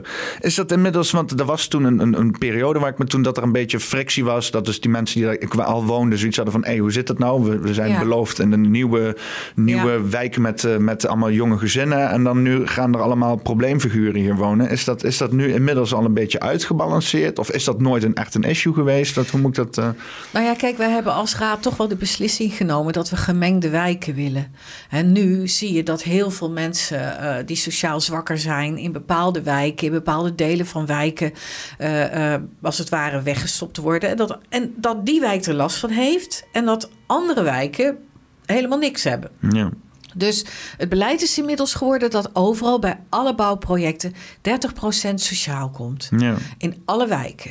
En daar staan wij wel achter, want het is natuurlijk niet eerlijk dat je bijvoorbeeld op de Geitenkamp uh, alle problemen bij elkaar stopt uh, en dat zo'n wijk heel veel moeite heeft om te overleven. Je moet toch uh, een gemengde wijk hebben, ook, ook economisch. Want als je daar een winkelcentrum neerzet, je hebt daar alleen maar mensen die een uitkering hebben, en dan kan zo'n winkelcentrum ook heel moeilijk overleven. Ja, ja want je hebt momenteel niet heel veel. Um, ja, het is heel veel wonen daar. En dan heb je één winkelcentrumtje. Ja, klopt. Maar er wordt niet heel veel ondernomen daar of zo. Um, en wat bedoel jij precies met ondernemen? Nou ja, kijk, hier in, uh, in Malburger stikt het van de kebabtent. Uh, oh. Je hebt meerdere supermarkten op verschillende plekken, zeg maar. Je hebt dus ja. inderdaad niet, niet één centraal punt, maar ook gewoon hier in de wijk heb je een klein dingetje. En daar, daar verderop in de wijk is er nog een, een klein... dat, heb, dat heb je daar niet. Het is echt allemaal centraal op één punt. Ja. En tussendoor heb je niet, zeg maar, weet je, ook iets leuks aan de rand, ook iets leuks is dat nog wel wat gaat komen of zo? Nou, dat is echt het beleid tot nu toe geweest. Hè? Van, dat je het allemaal concentreert. En uh, in het verleden vooral in Noord. Zo weinig mogelijk in Zuid. Het is wel zo dat je nu een prachtig restaurant hebt aan de plas daar. Fort 4 heet oh. het. Dat ken ik nog je niet. bent er uh, nog niet geweest. Nee, nee. Nou, ik kan het je zo aanraden. Dat ligt daar aan het water uh, in Schuitgraaf. Prachtig terras. Uh, Fort, Fort 4 heet Fort dat? Fort 4. Ja. Vier als een F-I... Eh... Nee, fort en dan vier met een V. Dus oh, gewoon vier als het cijfer, ja, zeg als maar. het cijfer. Als ja. het cijfer vier. Ja. Nou, en dat is geweldig. Het is alleen uh, uh, wel... Uh, het is geen goedkoop restaurant. dus het is wel... en ik ben daar ook blij mee. Want we, hebben, we hebben natuurlijk al veel kleine tentjes in Arnhem-Zuid... en Chinezen enzovoort. En dit is echt... ja, nou, het ziet er inderdaad wel allemaal. Uh... Ja, dat is. Uh, oh, allemaal buiten. Kijk, en naar het water. Dus je zit daar echt zo aan het water. Het is echt... Uh... Vieren. En ze zoeken ook nog leuke collega's zie ik staan nou. op internet. dus als mensen in de horeca willen werken, kunnen ze dat ook doen daar. Wat, wat mij bij Schuitgraaf opviel, is... Want ik reed met de trein langs. En dan heb je daar zo'n klein stukje land, uh, stukje gebied... waar dan zeg maar een soort van heel veel... Het lijkt een beetje een soort van een krakersveldje, een zeg maar. Een kunstenaarskolonie, ja. Ja, een kunstenaarskolonie. Ja, want je hebt zo'nzelfde ding heb je ook in... Um, tegenover het AZC uh, in Prezikaaf. Op de ja, rand van Prezikaaf. Dat is waarschijnlijk dezelfde. Want ze hebben toen moeten verhuizen uit Schuitgraaf. Omdat er woningbouw zou komen. En, uh, daar, en toen zijn ze... Ze hebben dus op verschillende plekken gezeten. Hmm. En nu, nu zitten ze daar bij Prezikaaf. Dus het is hetzelfde kunstenaarscollectief eigenlijk. Ah. Nou ja, ik weet niet of er allemaal nu dezelfde mensen in zitten. Maar die, die daar eigenlijk een soort vrijplaats hebben. Het lijkt, het lijkt er ook op inderdaad. Want ik reed altijd langs die weg uh, van, uh, van uh, Velpenweg naar Johan de Wetlaan. En dan kom je er elke keer langs. Dat ik denk van wat een grappig, raar universumpje ja. daar zo. Die zeg, ja, ik heb allemaal klopt. werkjes en zo. Klopt. En toen zag ik datzelfde in, in, in Schuitgraf. Denk van hoeveel van deze plekken zijn er? Ja, nou maar één. Ja, ja, ja.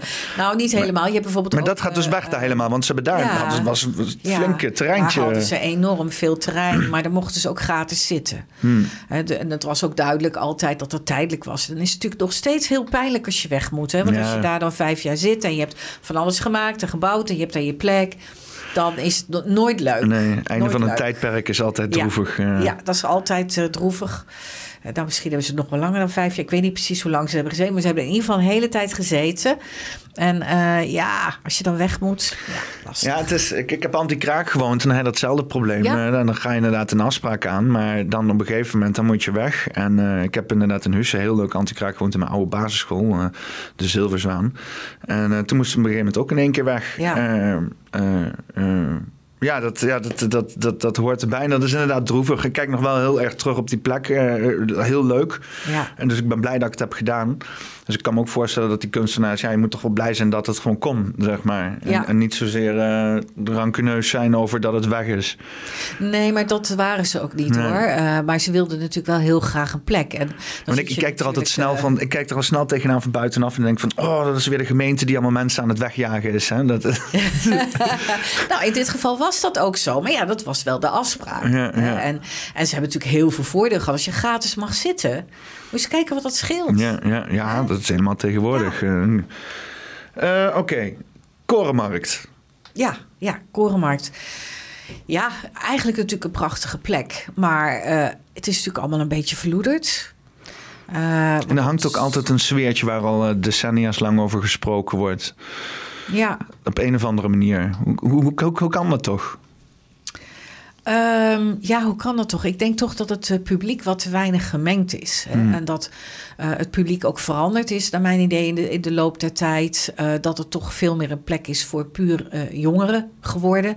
Vroeger was dat niet zo. Dan denk je gewoon echt dat het een beetje een testosteronbom is daar gewoon op de korenmarkt. eh. nou, ik kom daar niet midden in de nacht. Maar ik hoor wel van eh, kennissen die bijvoorbeeld nog eh, die jonge dochters hebben.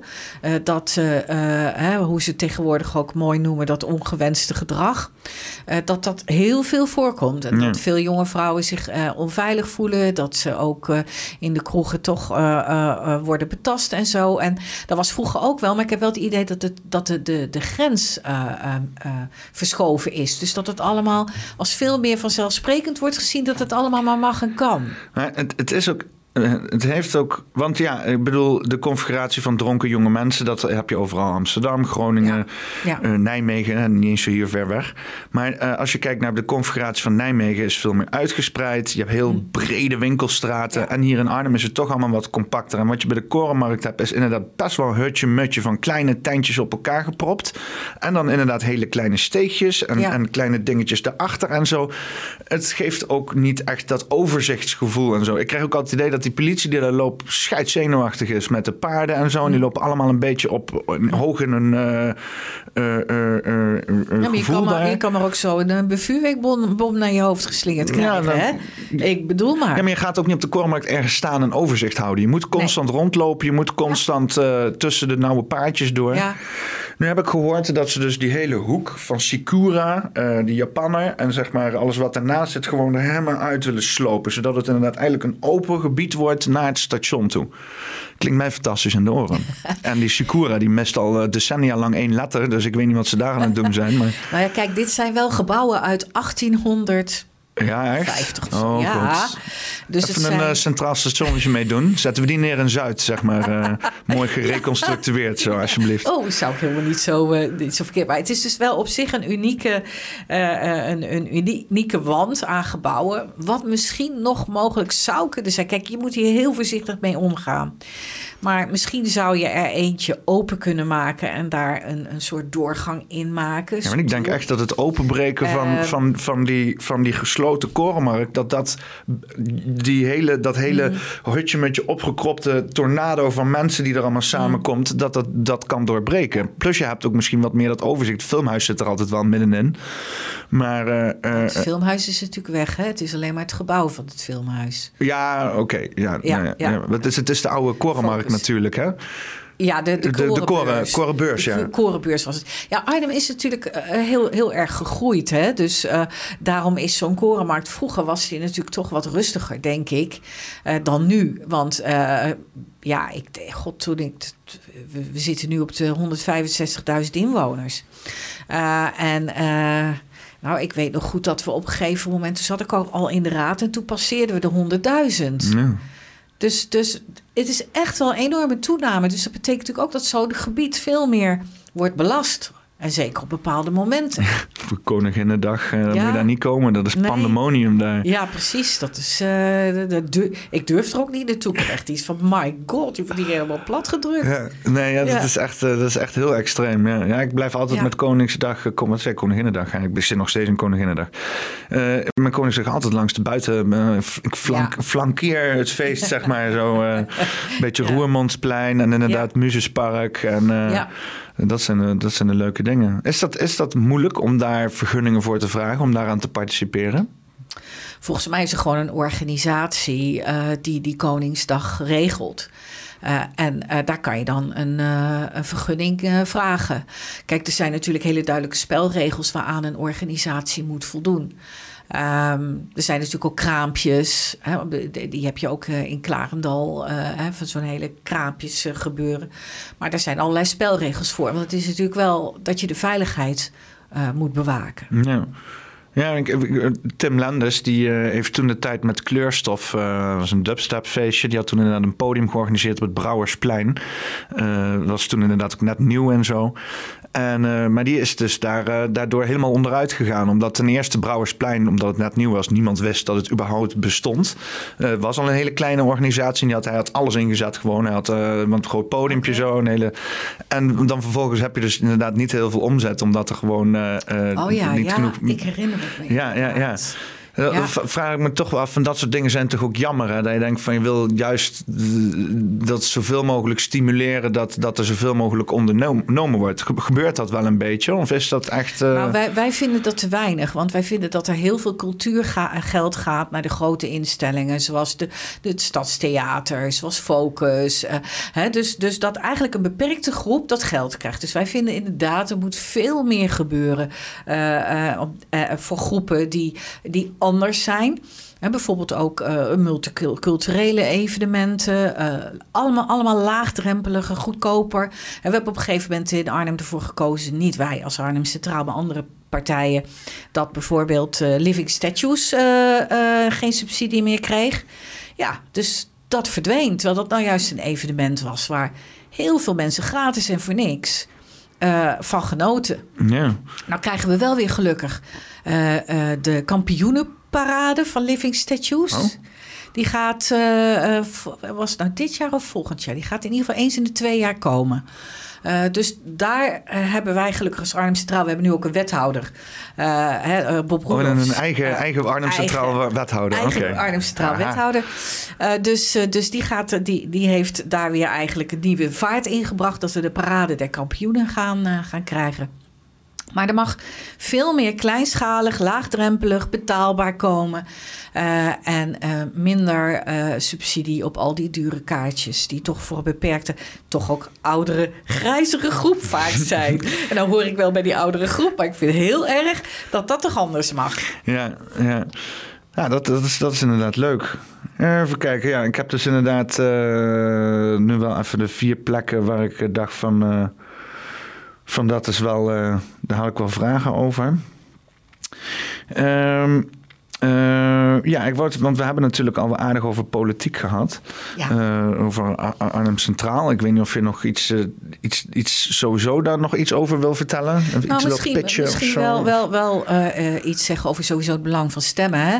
Ja. want we zien nu natuurlijk juist ook het belang van stemmen door de Oekraïne-oorlog. Hè? Waarbij een, een, een democratisch land wordt overruled door een, door een dictator. en laten we nou met z'n allen die democratie steunen en in stand uh, houden. Um, ja, en over Arnhem Centraal. Ja, ik denk dat wij een hele open, toegankelijke partij zijn. Mensen die iets willen vragen hebben, gewoon mailen. Uh, en uh, hè, wij willen altijd graag steunen. En het, je kunt niet altijd een individuele persoon helpen, maar je kunt wel de weg wijzen. En als je de weg kent, dan ben je natuurlijk al een heel eind op weg. En ik heb nog een cadeautje voor jou. Oh, kijk. Um, en dat is namelijk dit boekje, Raadslid in de Grote Stad. Moet je kijken, kan hem hier zo? Ja, daar. Oh, nee, dat is... Ja, Raadslid in de Grote Stad. Daar staat ook een interview met mij persoonlijk in. Op pagina 30, als ik het uh, heb. En uh, ja, kijk. En daar, nou, daar kan, is... hem ook, kan hem ook hier doen, inderdaad. Ja. Aha. Ja, en met als titel, ik was ook zo'n boze burger toen ik uh, in de raad kwam. Aha, oh. Uit Arnhem-Zuid, die boos was. Omdat het, het ook gehad met de politiek, zeg maar. Uh... Ja, en um, nou, dit zijn eigenlijk allemaal uh, persoonlijke verhalen van, van raadsleden. Dus misschien vind je het leuk. Oh, dat is om leuk het, inderdaad. om het eens te lezen. Het geeft ook een, een wat meer zicht op van ja, wat betekent het nou? En, en, en het zijn wat persoonlijke verhalen ook van hoe mensen hun raadslidmaatschap ervaren. En het leuke is ook dat er ook en lokale en landelijke partijen uh, in staan.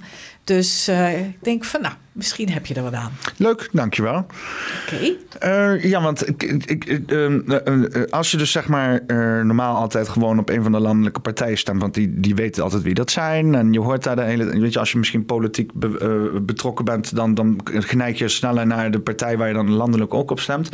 Um, wat krijg je als je inderdaad op Arnhem Centraal of een, een lokale partij kiest? je hebt ook de Partij van Jong en Oud, als ik het goed begrijp. Ik wou zo nog even door de, door de lijst mee lopen, ja. want ik kwam daar sowieso wat dingen tegen waar ik wel vragen over heb. Maar um, um, wat krijg je dan inderdaad als je op een lokale partij stemt. Dus dan ja. is dan echt dat stukje betrokkenheid wat je ja, zegt. Of, over het algemeen is het zo dat de lokale partij komt voort uit de wijken. Hè? Dus er is op een gegeven moment een groepje mensen geweest... die is ontevreden geweest. Die heeft een partij opgericht.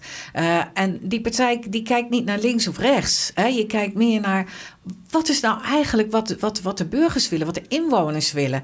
En dat is toch wel een kenmerk van een lokale partij. Om te zeggen van ja, wij, wij zijn hier geworteld in die stad.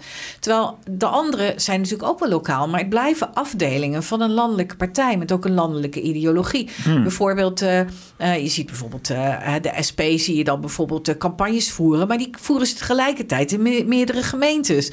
Dus, hè, dus die krijgen het allemaal aangereikt. Van ga hier maar campagne mee voeren met schimmelwoningen overal.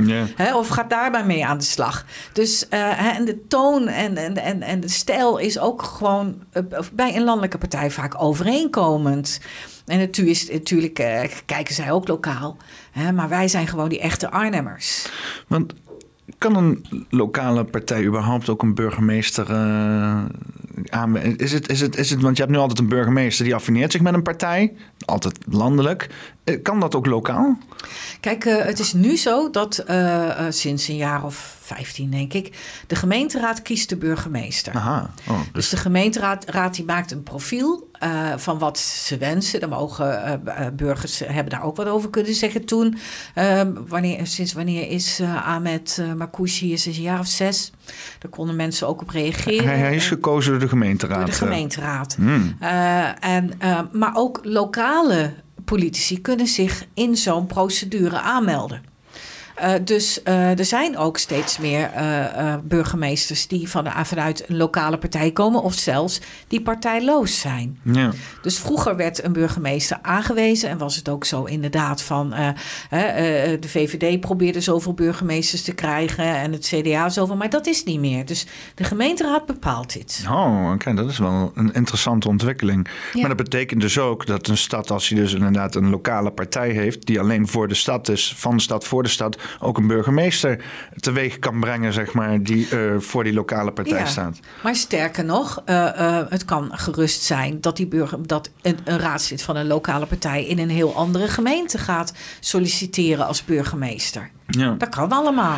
Ja, want wat me dat interesseert, je hebt, ik heb met, met die pandemie heb je gezien dat zeg maar, die burgemeesters toch nog wel echt een hele cruciale rol spelen als het gaat over uh, wat er ruilt en zeilt in de stad, vooral als het puntje bij paaltje komt. Mm -hmm. En waar ik een beetje met de argezogen heb gekeken, is al die protesten die constant de kop in werden gedrukt. Uh, ik heb zelf hier ook iets aan mogen ondervinden. Um, uh, waarbij dus inderdaad Marcouche een noodtoestand had uitgeroepen, die naar mijn mening zeer onterecht was. Maar ja, dat kunnen ze dan. En dan vraag ik me toch af van hoeveel is dat inderdaad landelijke politiek? Hoeveel is dat uh, iets wat burgemeesters dan afstemmen met, met, met een soort van ding die gaande is op nationaal niveau? En hoeveel kan zo'n burgemeester zich afzetten als er bijvoorbeeld landelijk iets gebeurt wat dan hier lokaal ongewenst zou zijn? Om dan te zeggen van nee, nee, nee, dan gaan we hier niet zitten doen. Nou, voor een deel wel. Kijk, eh, het kan niet uh, zo zijn dat Marcouch zegt van uh, er zijn landelijke richt, richtlijnen, uh, coronarichtlijnen en wij doen hier niet aan mee. Hmm, ja. Dat niet. Want daarmee ondergraaf je natuurlijk je, je hele bestuurssysteem. Ja, nou, ik, ik zal iets specifieker, want ik, van, ik struikel er toch wel een beetje over toen. Uh, uh, maar dat hij, hij heeft toen een noodsituatie uitgeroepen omdat hier uh, een paar protesters waren.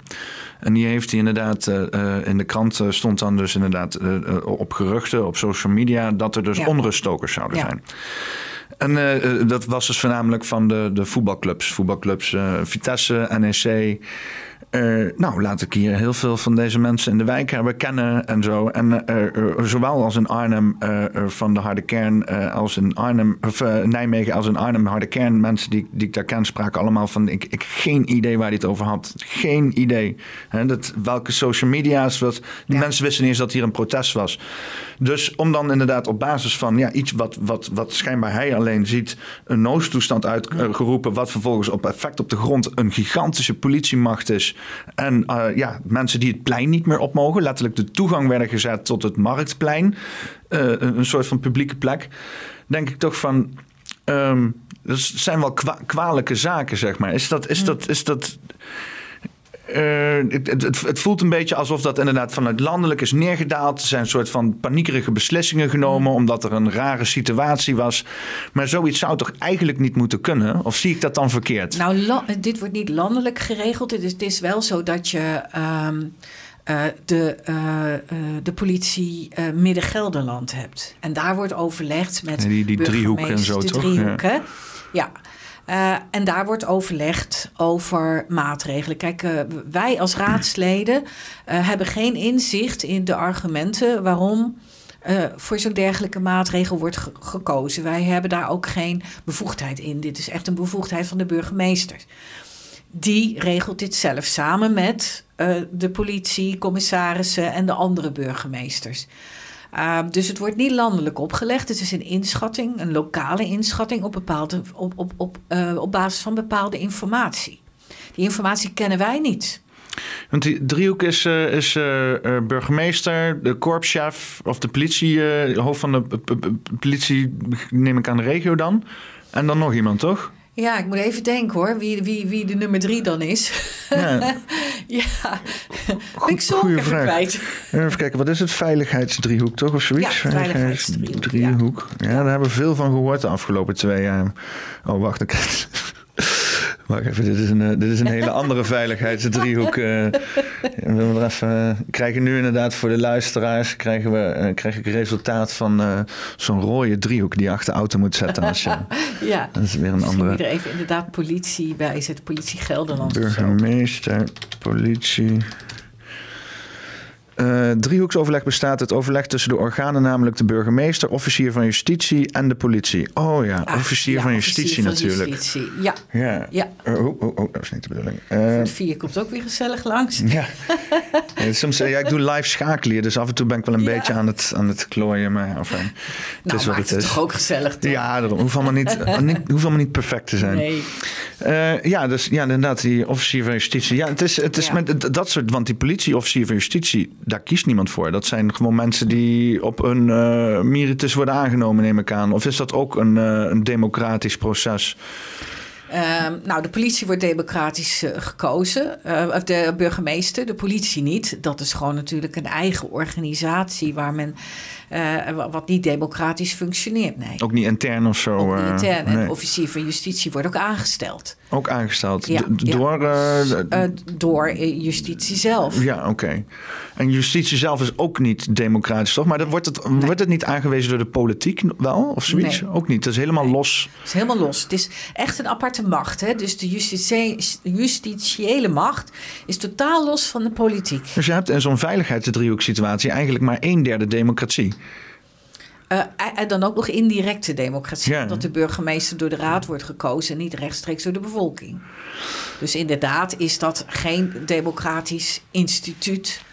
Uh, maar ik denk ook dat het heel moeilijk is om dat wel te maken. Want in Amerika krijgt... heb je wel zoiets, toch? In Amerika kiezen ze wel een uh, politiechef en zo. En, uh, uh, ja, volgens mij kan, hebben ze in Amerika toch iets dat ze hun sheriff kiezen. Ja, de sheriff zo, inderdaad. Ja, sheriff. ja. Gaan ze campagne voeren. En, ja, ja, en dan heb je ook nog volgens mij dat er bepaalde hoge rechters worden ja. aangesteld door het congres. Oh nee, de, de, de, president die kan toch inderdaad de, de, de, de high... want dat is zo'n heel ding dat bijvoorbeeld Trump die had vier van die mensen ja. mogen aanwijzen. En dat is maar dan dat helemaal. wordt door het congres wel bepaald. Dus Trump okay. stelt volgens mij die mensen voor. Oh, dat komt dan vanuit de leidende en, partij. Ja, dan de leidende partij. Hè? Dus dan wordt het wel democratisch uh, overgestemd. Uh, maar ja, verder weet ik er ook niet, uh, niet veel van hoor. Is meer democratie beter? Meer democratie kost in ieder geval veel meer tijd. Ehm, is het beter? Ehm, weet je, je, je ik, in principe ja.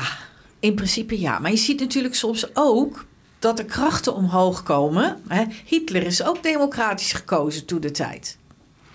Ja. Dus die democratie heeft ook iets heel kwetsbaars in zich. Hè? Als er mensen komen die bijvoorbeeld uh, anderen ophitsen, zoals we nu ook zien gebeuren, uh, dan is die democratie ook heel kwetsbaar. Als er heel veel mensen zijn die opgehitst worden, uh, dan kan er natuurlijk ook een situatie ontstaan dat er iemand is die alle macht grijpt en vervolgens de democratie de nek opdraait. Ja. Dat zie je natuurlijk geregeld gebeuren.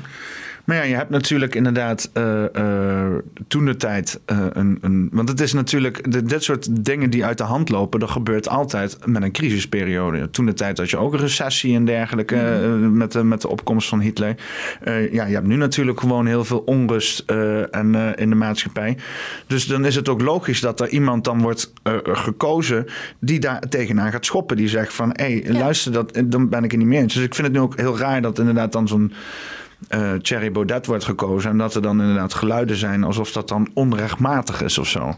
Ja, nou onrechtmatig. Want er schijnbaar zijn er gewoon ja. mensen die letterlijk dat wat hij zegt ook voelen. En ik heb zoiets van, ja, als je dat dan weghaalt... betekent niet dat die mensen die dat voelen en vinden weggaan. Die zijn nee, er dan nee. nog steeds. Nee, precies. En dat is ook heel belangrijk om die geluiden ook echt serieus te nemen. En ook, uh, en ook te horen wat mensen zeggen. En daarom vinden wij ook dat vertrouwen in de politiek... om daaraan te willen werken, om dat terug te brengen... dat dat heel erg belangrijk is.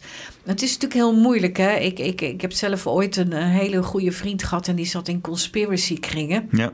Oh, die ken ik ook wel. Ja, en toen heb ik me daar dan ook mee bezig gehouden. En uh, wat mij toen opviel was dat er een heleboel mensen bij zaten die het zelf niet goed hadden, die zelf problemen hadden. Uh, maar ook dat de verhalen die, die, die rondkwamen, als je ze echt ging uitzoeken en je ging ze echt terugzoeken naar de bron, dat ze vaak niet klopten. Dat ze vervormd waren. Maar dat het heel makkelijk is om op de angst in te spelen van mensen. Ja. Uh, en een heleboel mensen nemen ook die moeite niet om het uit te zoeken en het op te zoeken. Want het is natuurlijk werk. Je moet bij de bronnen hebben. Je moet misschien soms ook de intelligentie hebben of de fut hebben. Of wat ja, maar dan je, ook. hebt ook, je hebt ook letterlijk uh, actieve spelers die gewoon complotten gewoon aan het verspreiden zijn om de, de, de, informatie te verzadigen. Hè? Want er zijn daar buiten hartstikke veel complotten die hartstikke ja. waar zijn. En die, want ik bedoel dat we leven in een wereld waar er gecomplot wordt, waar mensen samenkomen en, en stiekem allerlei afspraken gaan doen. Dat mag een feit wezen. Altijd. En, maar Ja. juist dus inderdaad, vooral sinds de komst van het internet, zijn mensen dus dat ze dingen gaan uitpluizen. En je ziet gewoon een tegenbeweging ontstaan vanuit die mensen die dus niet het liefst gewoon in de schaduw opereren. Dat hoeft echt geen grote organisatie te zijn. Dat kunnen allerlei verschillende mensen zijn met allerlei belangen. Maar die dus inderdaad eh, heel veel baat erbij hebben dat er gewoon zo'n onzinnig mogelijk gesprek gaande is op dat niveau. Ja. En ja, als je inderdaad iemand bent die, die, die zich niet verdiept en gewoon. Je hebt gewoon heel veel mensen die gewoon napraten. En dat is op zich niet zo'n probleem. Maar ja, die versterken we de hele tijd allerlei onzin ook. Nou, wa- wa- wat je zegt, die er baat bij hebben, hè, dat is inderdaad een hele belangrijke. Ehm, ik wist al wel dat een aantal mensen er baat bij hadden in de zin van aanzien krijgen, eh er geld mee verdienen. Maar toen hoorde ik laatst dat er hele ehm, bureaus zijn.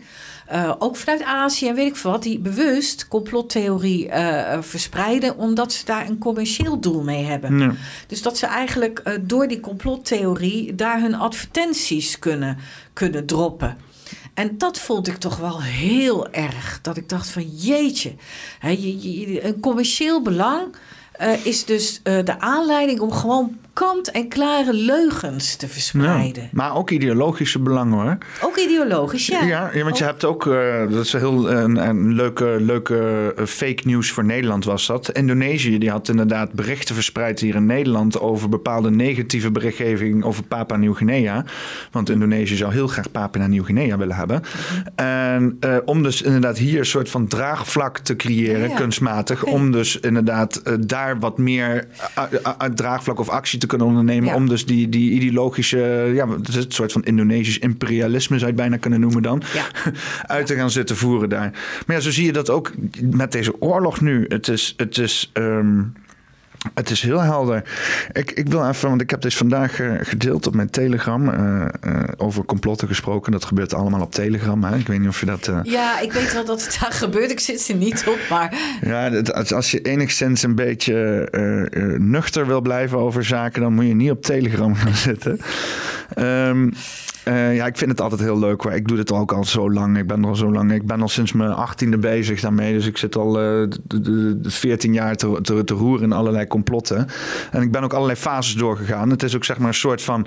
Uh, je wordt overspoeld. Dan krijg je een soort van paranoïde manische bui. Want je hebt het idee van... Oh, ik weet iets wat anderen niet weten. En dat geeft een soort van... Heel, dat je denkt van... Ja, weet je wel. Ik, ik, weet, ik, ik sta nu eens vooruit op zaken.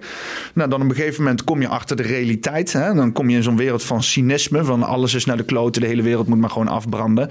En dan een stukje acceptatie waarbij je dus op een gegeven moment zegt... en dat is misschien een stukje positief cynisme... dat je zegt van oké, deze hele wereld uh, uh, uh, heb ik weinig invloed op.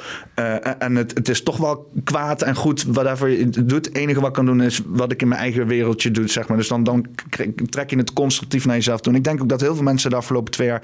ook door die cyclus heen zijn gegaan. Omdat ze toch wel uit hun ja, bubbel werden gegooid of uit een sleur, zeg maar. En dan dit ligt in het internet, ligt daar al twintig jaar te incuberen om uh, met allemaal onzin en allemaal verschillende dingen om gewoon gevonden te worden. En dat, dat, ik denk dat heel veel mensen dat wel door zijn gegaan.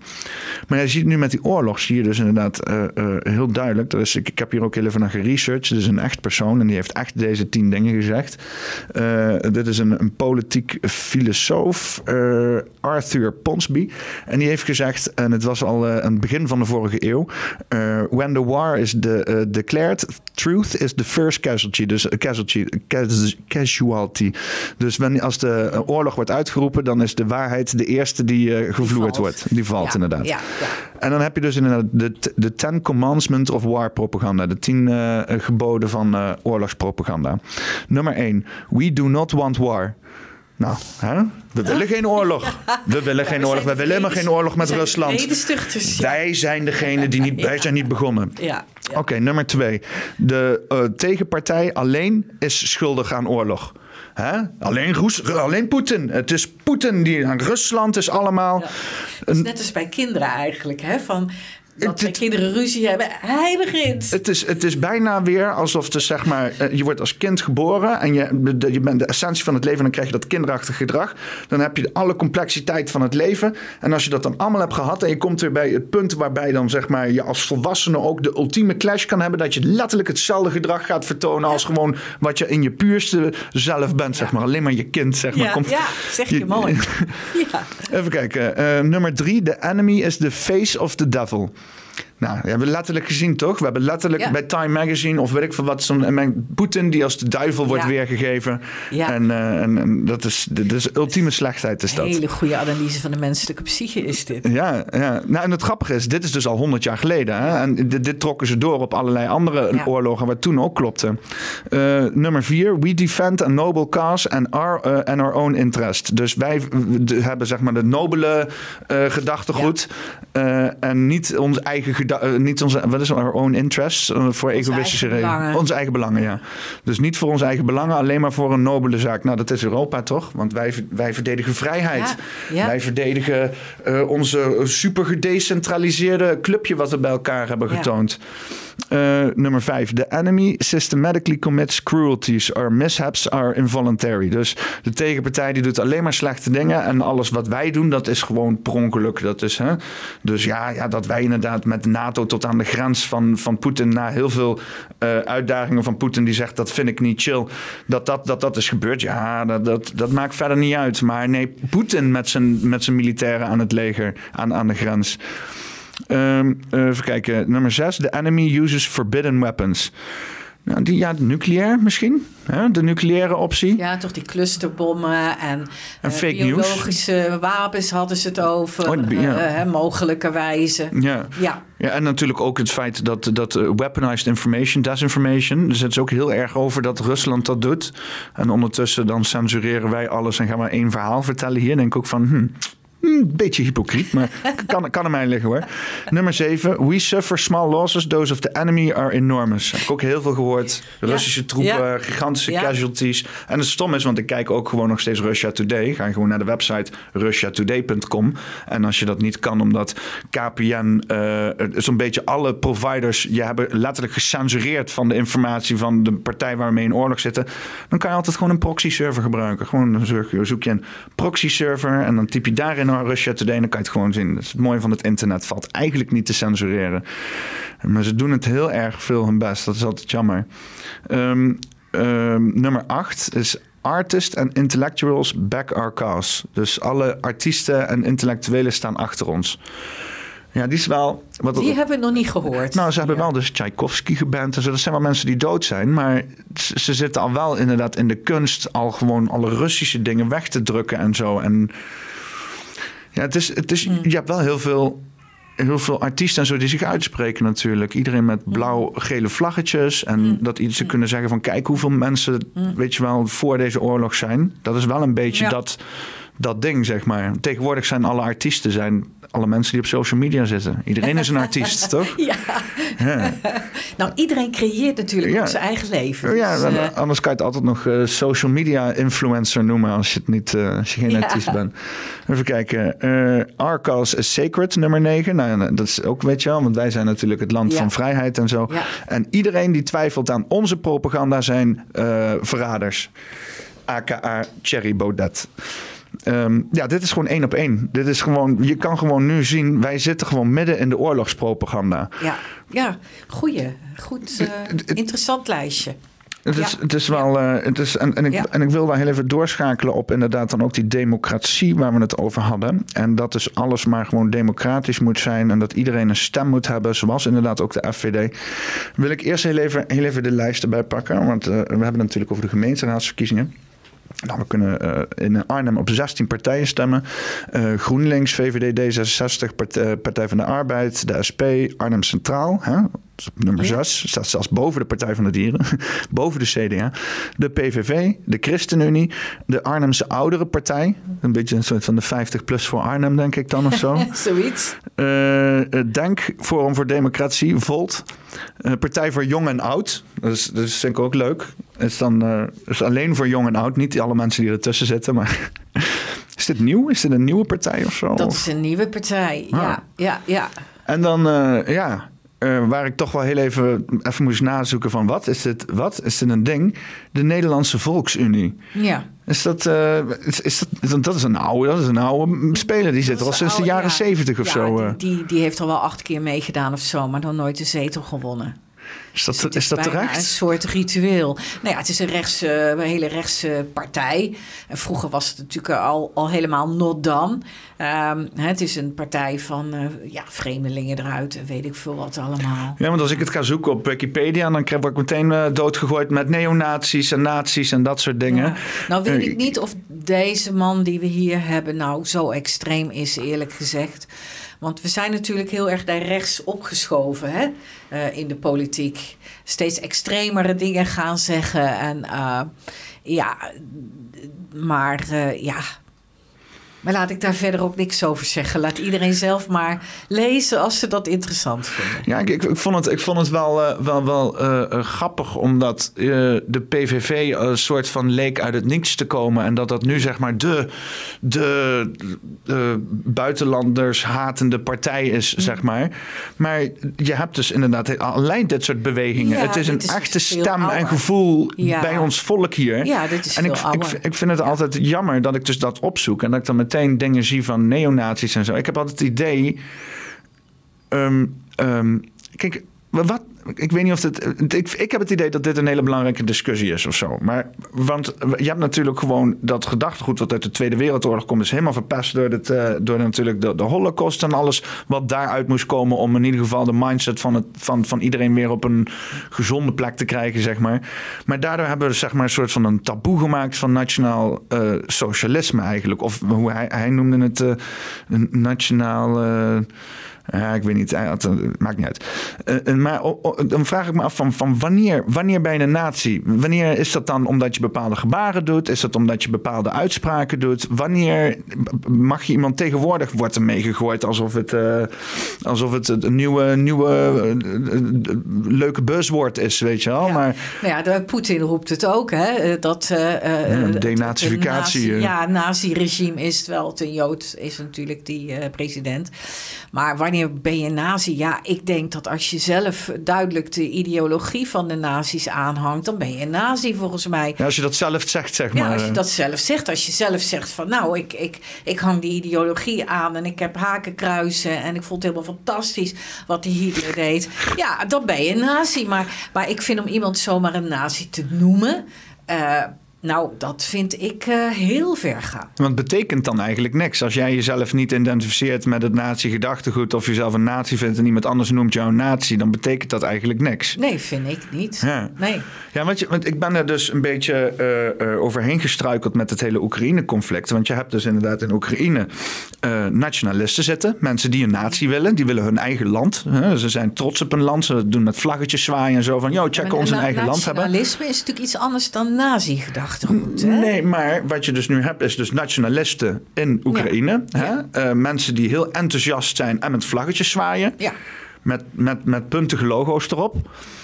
Eh, eh, en die dan inderdaad meteen worden weggezet als, als, als, als, als nazi's door sommige mensen. Die zeggen van, hé, hey, dit, zijn die nazi's waar we het over hebben. En dit zijn dan dezelfde nationalisten die dan ondersteund worden door de mensen in Nederland... die hier liberaal gedachtegoed ondersteunen. De, de, iedereen die dus nu, weet de GroenLinks, VVD, D66... die zijn helemaal pro-Oekraïnse nationalisten... Terwijl ze hier in eigen land niks willen weten van nationalisten. Zoals bijvoorbeeld een eh, PVV is ook wel een beetje een nationalistische ja, partij, PVV of niet? is wel wat nationalistisch. En en, en, en, en eh, Forum voor Democratie, idem dito, op zijn Ja. eigen manier. Hè? Ja. Die wil zijn eigen land maken. En, eh, Maar daar moeten die eh, partijen eh, niks van weten hier in Nederland. Maar dan vervolgens zitten ze in Oekraïne, zitten ze nat- nationalistisch gedachtegoed te ondersteunen, omdat dat dan lekker uitkomt, zeg maar. ja, eerlijk gezegd weet ik dat niet. Ik zit natuurlijk niet bij een landelijke partij. Dus ik heb, ik heb er ook helemaal geen mening over, over dat gedachtegoed. Ik heb het er ook helemaal niet in verdiept. Eh, geen flauw idee. Want, want, want, ja, want het is natuurlijk nationalisme op gemeenteraadsniveau is natuurlijk waanzin. Maar dat, kan- het- het- in een Nou, zekere... nation- nationalisme zie je natuurlijk heel, heel veel bij de voetbalsupporters. Hè? Van eh, eh, eh, de, de DEC-supporter. de, Ja, want zou nationalisme ook op eh, stadsniveau eh, kunnen inderdaad, Ja, ja. dat zou kunnen. Vlaggetjes zwaaien Eh, inderdaad, geel zwart. En, en dan ga je eigenlijk weer terug naar de middeleeuwen. Hè? Dan was het natuurlijk zo van dat eh, steden hadden hun eigen bestuur... en die eh, bevochten vaak andere steden. En hè, was natuurlijk, eh, toen was die situatie natuurlijk heel erg van jouw stad... en die moest je verdedigen. Ja, het is tribaals, tribaalse Ja, tribaal. cultuur. Ja, precies. Het is een soort tribale cultuur, ja. Maar hebben we dat niet nodig? Ik, ik als man, moet ik heel eerlijk zeggen, mis ik een groep waar we gewoon een soort van inderdaad even lekker. Weet je wel, kijk, we doen het nu met festivals en met dingen. En dan staan we lekker los in onze energie en zijn we met een groep. Maar het is altijd een soort van onbekende groep met mensen. En die ontmoet je dan elke keer opnieuw. En dat is leuk, maar ik kan me heel goed voorstellen. Ik, ik kijk soms wel eens, ik heb niks met voetbal. Eh, dus allemaal mensen die zich druk lopen te maken over een voetbalteam. Ik, ik snap dat echt niet. Maar als ik dan inderdaad zo'n grote groep gasten helemaal enthousiast met vlaggetjes ergens heen zie gaan, denk van, oh, dat ziet er wel leuk uit, weet je wel. Totdat het punt dat het natuurlijk fout gaat. Hè? Dat er een ander team met vlaggetjes staat en dan is het allemaal eh bonje. Dat is ook het gevaar. Maar heb je niet het idee dat ze zeg maar dat soort tribaalse dingen een beetje ehm, aan het wegschuiven zijn als gevaarlijk, terwijl dat misschien best nog wel een, een plekje kan hebben in een progressieve wereld. Zijn we niet te snel progressief aan het gaan, terwijl we gewoon Ja. nog die, die, die nomaden zijn in hart en nieren misschien van, van een paar duizend jaar geleden? Want hoe lang zijn we bezig zoals we nu bezig zijn? Dat is, Nou, steden zijn er natuurlijk al heel erg lang. Hè. Als je bijvoorbeeld kijkt naar de eh, eh, oude Egyptische eh, beschaving en de oude Indiase beschaving, was dat er allemaal al. Alleen het was veel kleinschaliger. Hè. Eh, als je bijvoorbeeld kijkt naar eh, hier in Nederland, heb ik toevallig eh, wel eens in verdiept hoeveel mensen er in een stad woonden. Een stad was toen bijvoorbeeld duizend inwoners. ja, ja. Hè, dus, Ja. dus dat is wat we nu een dorp noemen. Er waren natuurlijk ook veel minder mensen. Dus Ja. het leven was natuurlijk ook totaal anders. Makkelijker inderdaad, ja.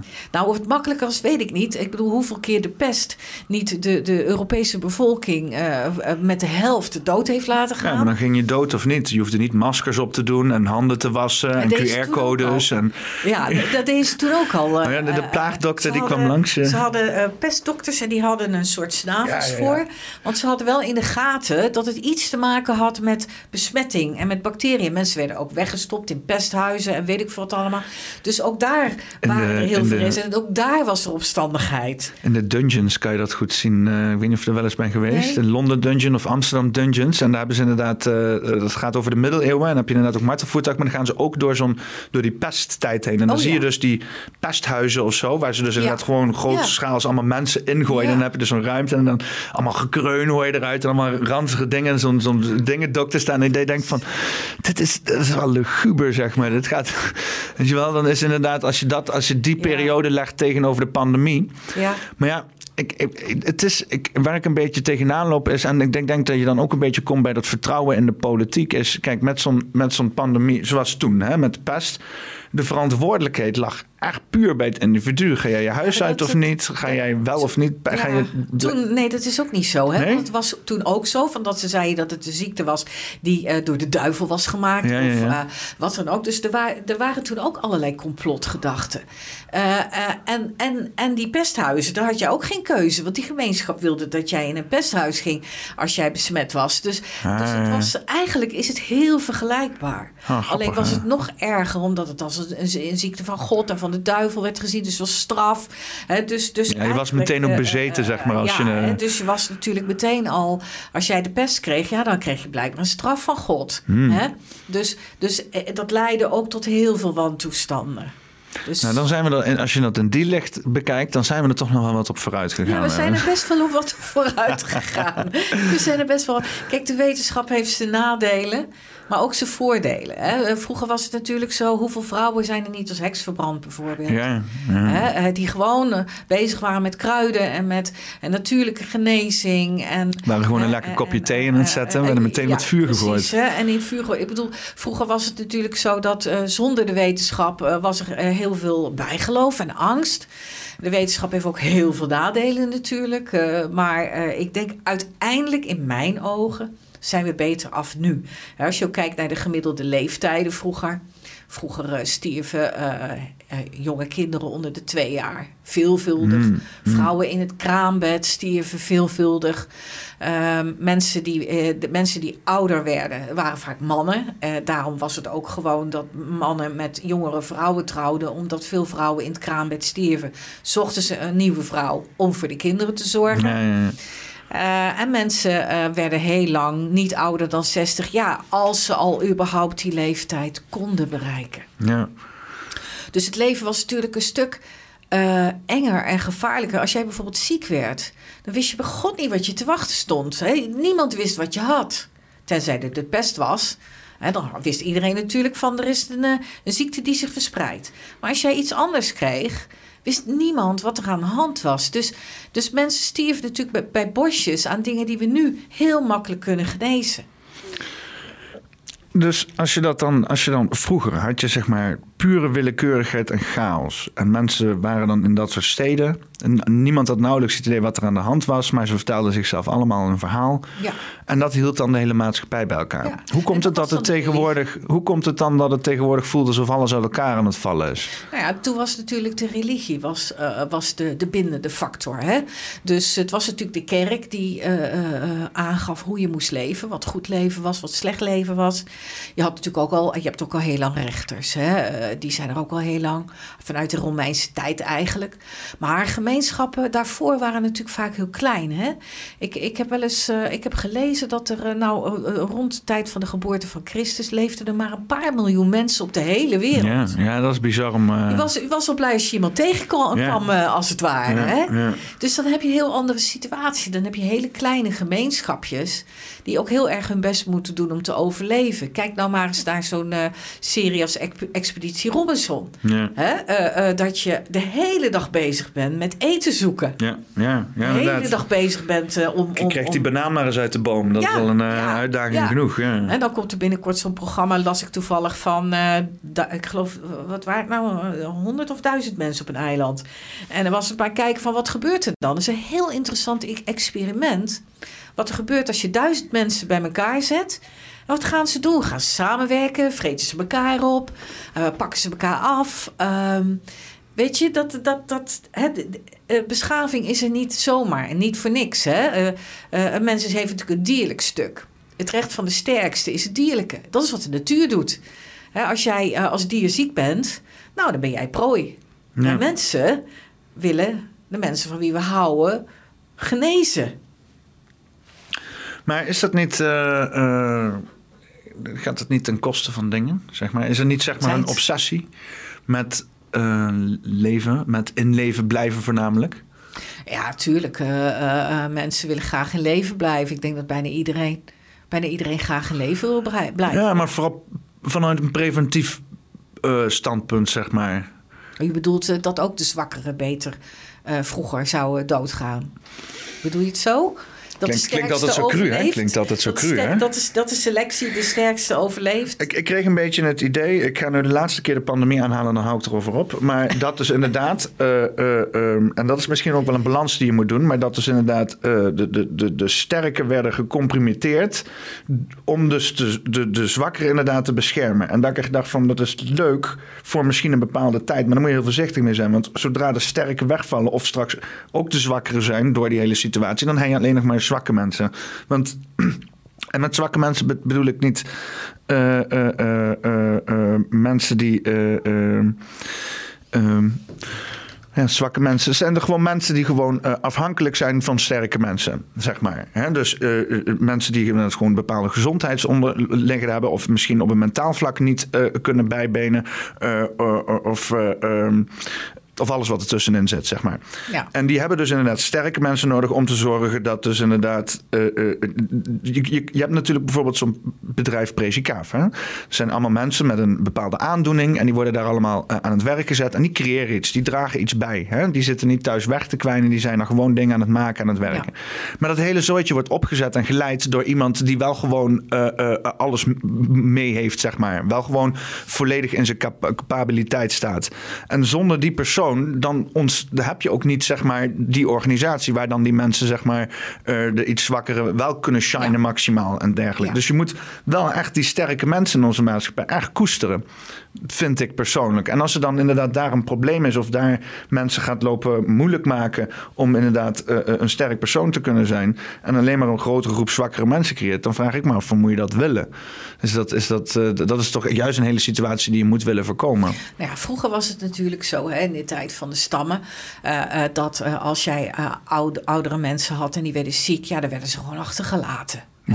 Ja, Doei oma, Ja, doei. ja. Zie je nog een volgend leven later. ja, hè, eh, eh, eh, want ze konden niet anders. Ja, ja. Ja, eh, vanaf het moment dat de mensen natuurlijk in, in- op een vaste plek is gaan leven, eh, is dat veranderd. En proberen mensen vanuit hun gevoel voor een ander, die andere leven te houden. Ja, wat is goed en wat is niet goed? Ik bedoel, het zijn allemaal keuzes. Ik, ik denk dat we, dat we zover zijn gekomen dat wij mensen niet meer zeggen van nou, eh, geef die oude mensen allemaal maar een spuitje. Hè? Ja, nou ja, ik zal je een, verhaal vertellen. Mijn opa, die, eh, die is eh, 98. En die is er eigenlijk wel een beetje klaar mee. Mm. Hè? Die had zoiets van, ja, weet je wel... ik zit nou te wachten totdat ik eh, stik in mijn eigen vocht in mijn longen. Nou, dat is helemaal niet chill. Nee. Eh, ik zou eigenlijk liever zelf de controle willen hebben... Om, Ja. om, om, om, om iets te organiseren. Nou, dat is enorm moeilijk. Dat kan allemaal niet. En dat is allemaal lastig. En daar is je gezond voor en dat soort zaken. Ehm, eh, en natuurlijk heb je ook genoeg partijen die zeggen van... hé, hey, dat moet je helemaal niet doen, weet je wel. Dat Ja, is niet ja. aan jou om dat te doen. Ja. Hoe staat, eh, hoe staat eh, zijn dat überhaupt dingen voor een gemeenteraad om zich mee bezig te houden? Nee, gelukkig niet. Dat is echt... eh, Het zijn medische, ethische vraagstukken. want st- stel, dat komt dus inderdaad op landelijk niveau, medische, ethische vraagstuk, zeggen van nou oké, we moeten kliniek, zelfmoordklinieken hebben, laten we maar zo even zo noemen dan. Ehm, ehm, wordt dat dan uitgerold op gemeentelijk niveau? En kan je dan zeggen, oh wij willen die hier twee, we willen die hier één, we willen die Nee, hier... Dat, nee. dat, dat wordt helemaal geregeld van ja, bovenaf. dan komt er gewoon een kliniek en dat, dat regelt zo'n ziekenhuis. Dat daar dan een, een kliniek komt. Hè. Dus dat is niet iets wat, wat lokaal, uh, waarvan je zegt van dat willen we wel of niet. Als er landelijke wetgeving is, dan zal je daar gewoon lokaal aan meewerken. Oké. Okay. Nou, ik heb dan een heel groot idee kijken of we dat dan uh, kunnen passen in het, uh, in het uh, lokale, zeg maar. ja. Um, ja, want betekenis mensen die uh, ja, betekenis willen hebben in het leven. Waar ik ook mee begon is met dus inderdaad vroeger had je dan de middeleeuwen en dan was het allemaal een soort van chaos en de wereld stond in brand. Maar ja, toch had je altijd een dorp en een koning en iedereen die wist betekenis in zijn leven te halen. Nou, grotendeels toe te wijden aan religie. Nu is dat religieuze stuk is weggevallen. Um, uh, voor heel veel mensen. Waar, waar halen ze betekenis uit? Weet je wel? Is dat ja. in de stad te vinden hier misschien? Nou ja, ik, ik vind het wel een hele goede, mooie en belangrijke vraag die je stelt. Uh, want ik denk dat dat ook het probleem is van veel mensen in deze tijd. Hè? Zo van ja, uh, van alles kan, van alles mag. Misschien niet in tijden van corona, maar goed, verder dan toch min of meer hè, wel. Komt nog steeds een hele hoop als je erover nadenkt. Ja, er kan nog steeds een hele hoop.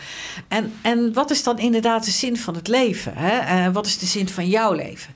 Nou, er zijn mensen die zoeken het in wetenschap. Er zijn mensen, heel veel mensen zoeken dit in het helpen van andere mensen. En dat zie je ook, vind ik wel, in deze tijd. Hè? Met dat heel veel mensen willen Oekraïne helpen. En dat is voor hun ook een daad die je niet alleen doet voor de Oekraïners, maar ook voor jezelf. Hè? Dat je het gevoel hebt, ik leef ergens voor. Ja, voor mijzelf is het spiritualiteit. Hm. He, dus dat is voor mij een heel belangrijk uh, issue.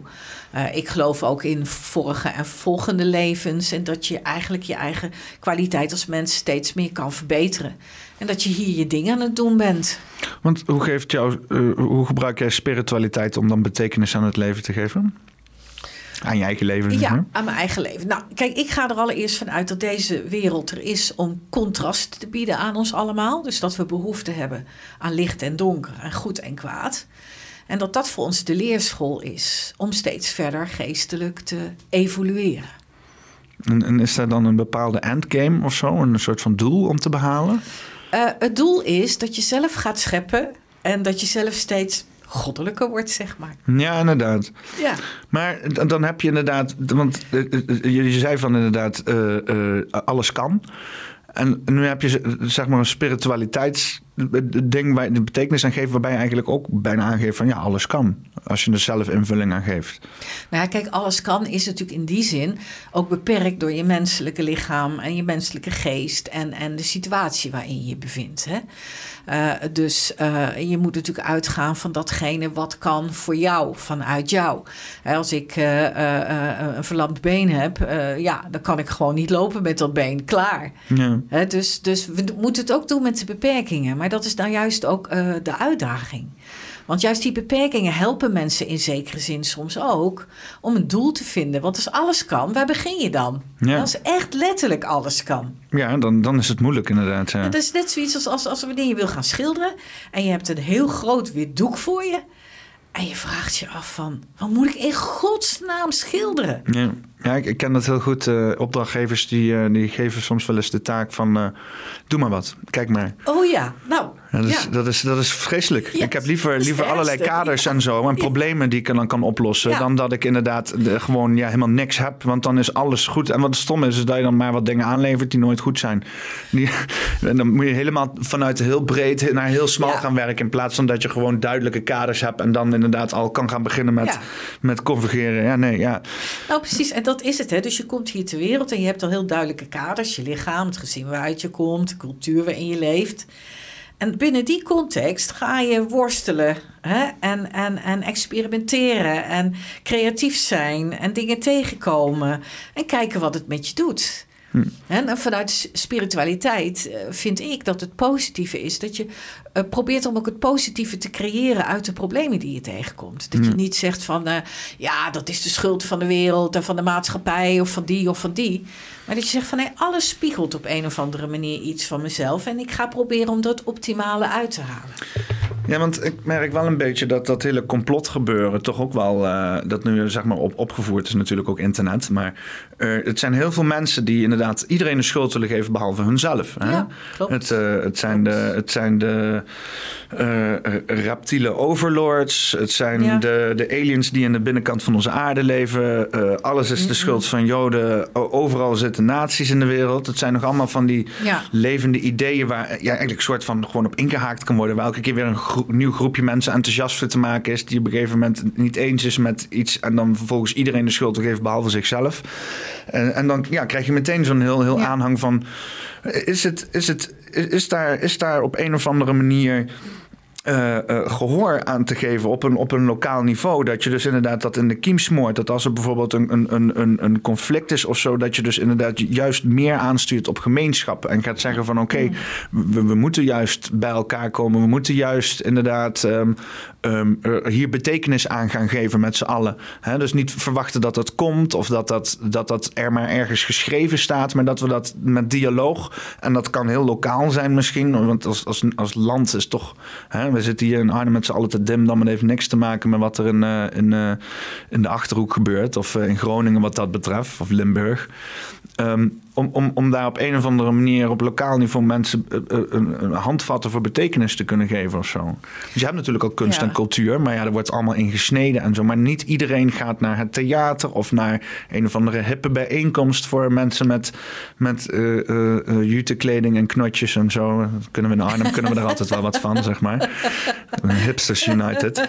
Ehm, eh, eh, eh, bijvoorbeeld juist voor mensen zoals voetbalsupporters, om dus een omgeving te geven die niet draait om strijd of om, om, om, om, om, om een soort van ge- gecreëerde identiteit. Want dat is het dan. Hè. Dus als je van die voetbalsupporters hebt, dan ja, eh, ik vind het altijd vreemd. eh, dat je denkt van ja, ik ben Vitesse supporter. Dat ik denk van, van, van, van ben je fan? Of, want de, je hebt mensen die een hele, hele huis helemaal vol aan gele, zwarte vlaggen, Ja, over ja. adelaars.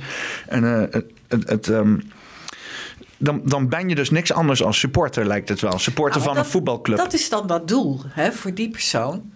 Is dat dat is doel? dat het de betekenis ja, inderdaad? en- dus je bent natuurlijk vrij in deze. eh, dus, dus eigenlijk is dat heel goed, zo van die Ja, voetbalclubs. een- en, en, een- een- ja, ik denk dat dat, dat een betekenisgeving is voor een heleboel, zingeving is voor een heleboel mensen. Alleen de manier waarop kan je natuurlijk even wat, hè, wat kanttekeningen bij zetten. Maar zo creëert iedereen zijn eigen betekenis. Ja, en als dat dan een, eh, voetbalclub is, ja, weet je, het is beter om dat te hebben dan om het gevoel te hebben, ja, ik ben lost in deze wereld. Denk, ik denk dat vooral de kunst is inderdaad om dat soort verenigingen en zo gewoon zo open mogelijk te houden. Zolang er altijd een nieuwe toestroom is van mensen en zo, dan... eh, Kijk, het, het, het, het, het idee van vereniging is natuurlijk al heel erg mooi. En dat een groep mensen zich verenigt om een bepaald belang, om een bepaalde eh, hobby die, die men met, met elkaar koestert, eh, of een bepaalde levensbeschouwing die men koestert. Dus ja, vooral doen. ja, En vooral het positief Ar- doen. Arnhem Centraal nodigt het uit om samen te komen. en en, en om, om de partij lastig te vallen met allemaal ideeën, hè, als ik het goed begrijp. Ja, ja, ja, zeker. Ja, zeker. Hartstikke leuk. Ehm, Een klein vraagje, eh, een beetje naar de spiritualiteit. Eh, hoe, wat onderscheidt jou als politicus tussen die andere mensen? Want jij bent natuurlijk dan eh, ja, wat, wat spiritueel. Ik weet niet of je dat ook eventueel wil aankaarten. Maar je bent ook bezig met de astrologische constructies. Ja, ja. Eh, ehm, hoe, hoe geeft dat jou, zeg maar, eh, eh, eh, geeft, ge- of geeft het überhaupt jou een extra voorsprong ten opzichte van, van bepaalde politici? Is er niet een soort van hele praktische, koude, darwinistische ideologie gaande in politiek al een hele tijd? Wat dus inderdaad leidt tot het soort van, ja, bijna disconnect met het emotionele gedeelte van, van wat, wat leven in een eh, het leven zou moeten zijn. Ja, dat, dat, eh, denk ik dat dat wel zo is, ja. Dat de verzakelijking van de afgelopen 20, 30 jaar... dat dat wel ertoe heeft geleid dat het vooral ging over geld... over materie, over economie. En dat zingeving eh, bijna een vloek is geworden. Ja. Hè? Dat het niet iets is wat... wat, wat ehm, ja, popiopie is, wat, wat, wat in de politiek een rol speelt. Dus misschien ook lastig, omdat je, je wil ook je wil ook een seculiere maatschappij zijn. Hè? Je wil ook mensen niks opdringen, want dat hebben we allemaal al gehad. Zelf ben ik nog als uh, kind rooms-katholiek uh, opge opgevoed geweest. En dan ging je uh, één keer in de maand ging je biechten. Ja. En dan zat je bij die pastoor in het hokje. En, en dan zat ik te denken van...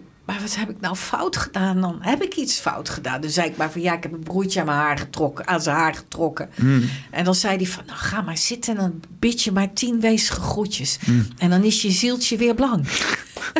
Wat bizar eigenlijk, hè? Bizar. Kijk, dus dat is natuurlijk altijd het lastige. Van ga je een soort zingeving of wat dan ook uh, collectief als het ware aanhangen of opgeven of uh, uh, opdringen aan mensen. Dan kom je alweer heel gauw in dat soort oude structuren terecht.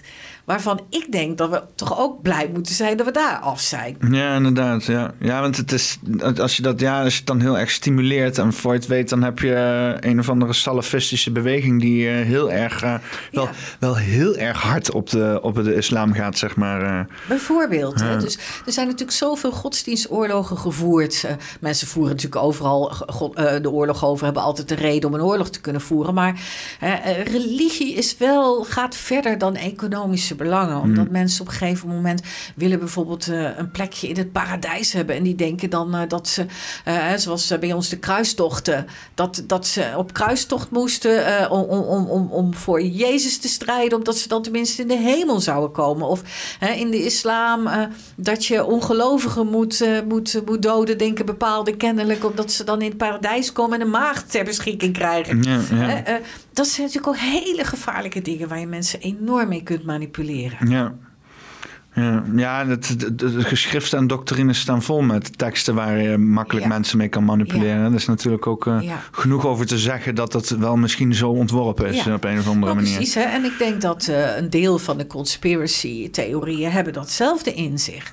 Hè, ze zijn niet controleerbaar, net zo min als dat er ook maar iemand weet of er, of, of het is wetenschappelijk niet bewezen of er wel of niet een god is. Het is een keuze om erin te geloven. Ik, ik zit er wel eens na te denken over die conspiracy-theories en ik denk van dit lijkt bijna wel een nieuw geloof te worden. Hè? Dat we dus inderdaad dan soort van alle kwade dingen die in de wereld gebeuren, dat is uh, te herleiden naar allerlei uh, uh, lizard people, die inderdaad dan in een soort van vijfdimensionale wereld in de kern van onze aarde leven. Maar mm. onze aarde is eigenlijk plat, maar daarbuiten is nog allemaal hemelgebied waar we heen gaan nadat we doodgaan. Het heeft, het heeft echt letterlijk iets. Dat is religie. Het is, het is, is het is een religie bijna, ja, inderdaad. Ja. En dan heb je die, ja, ja, inderdaad. Ja, ja oh, het is religie.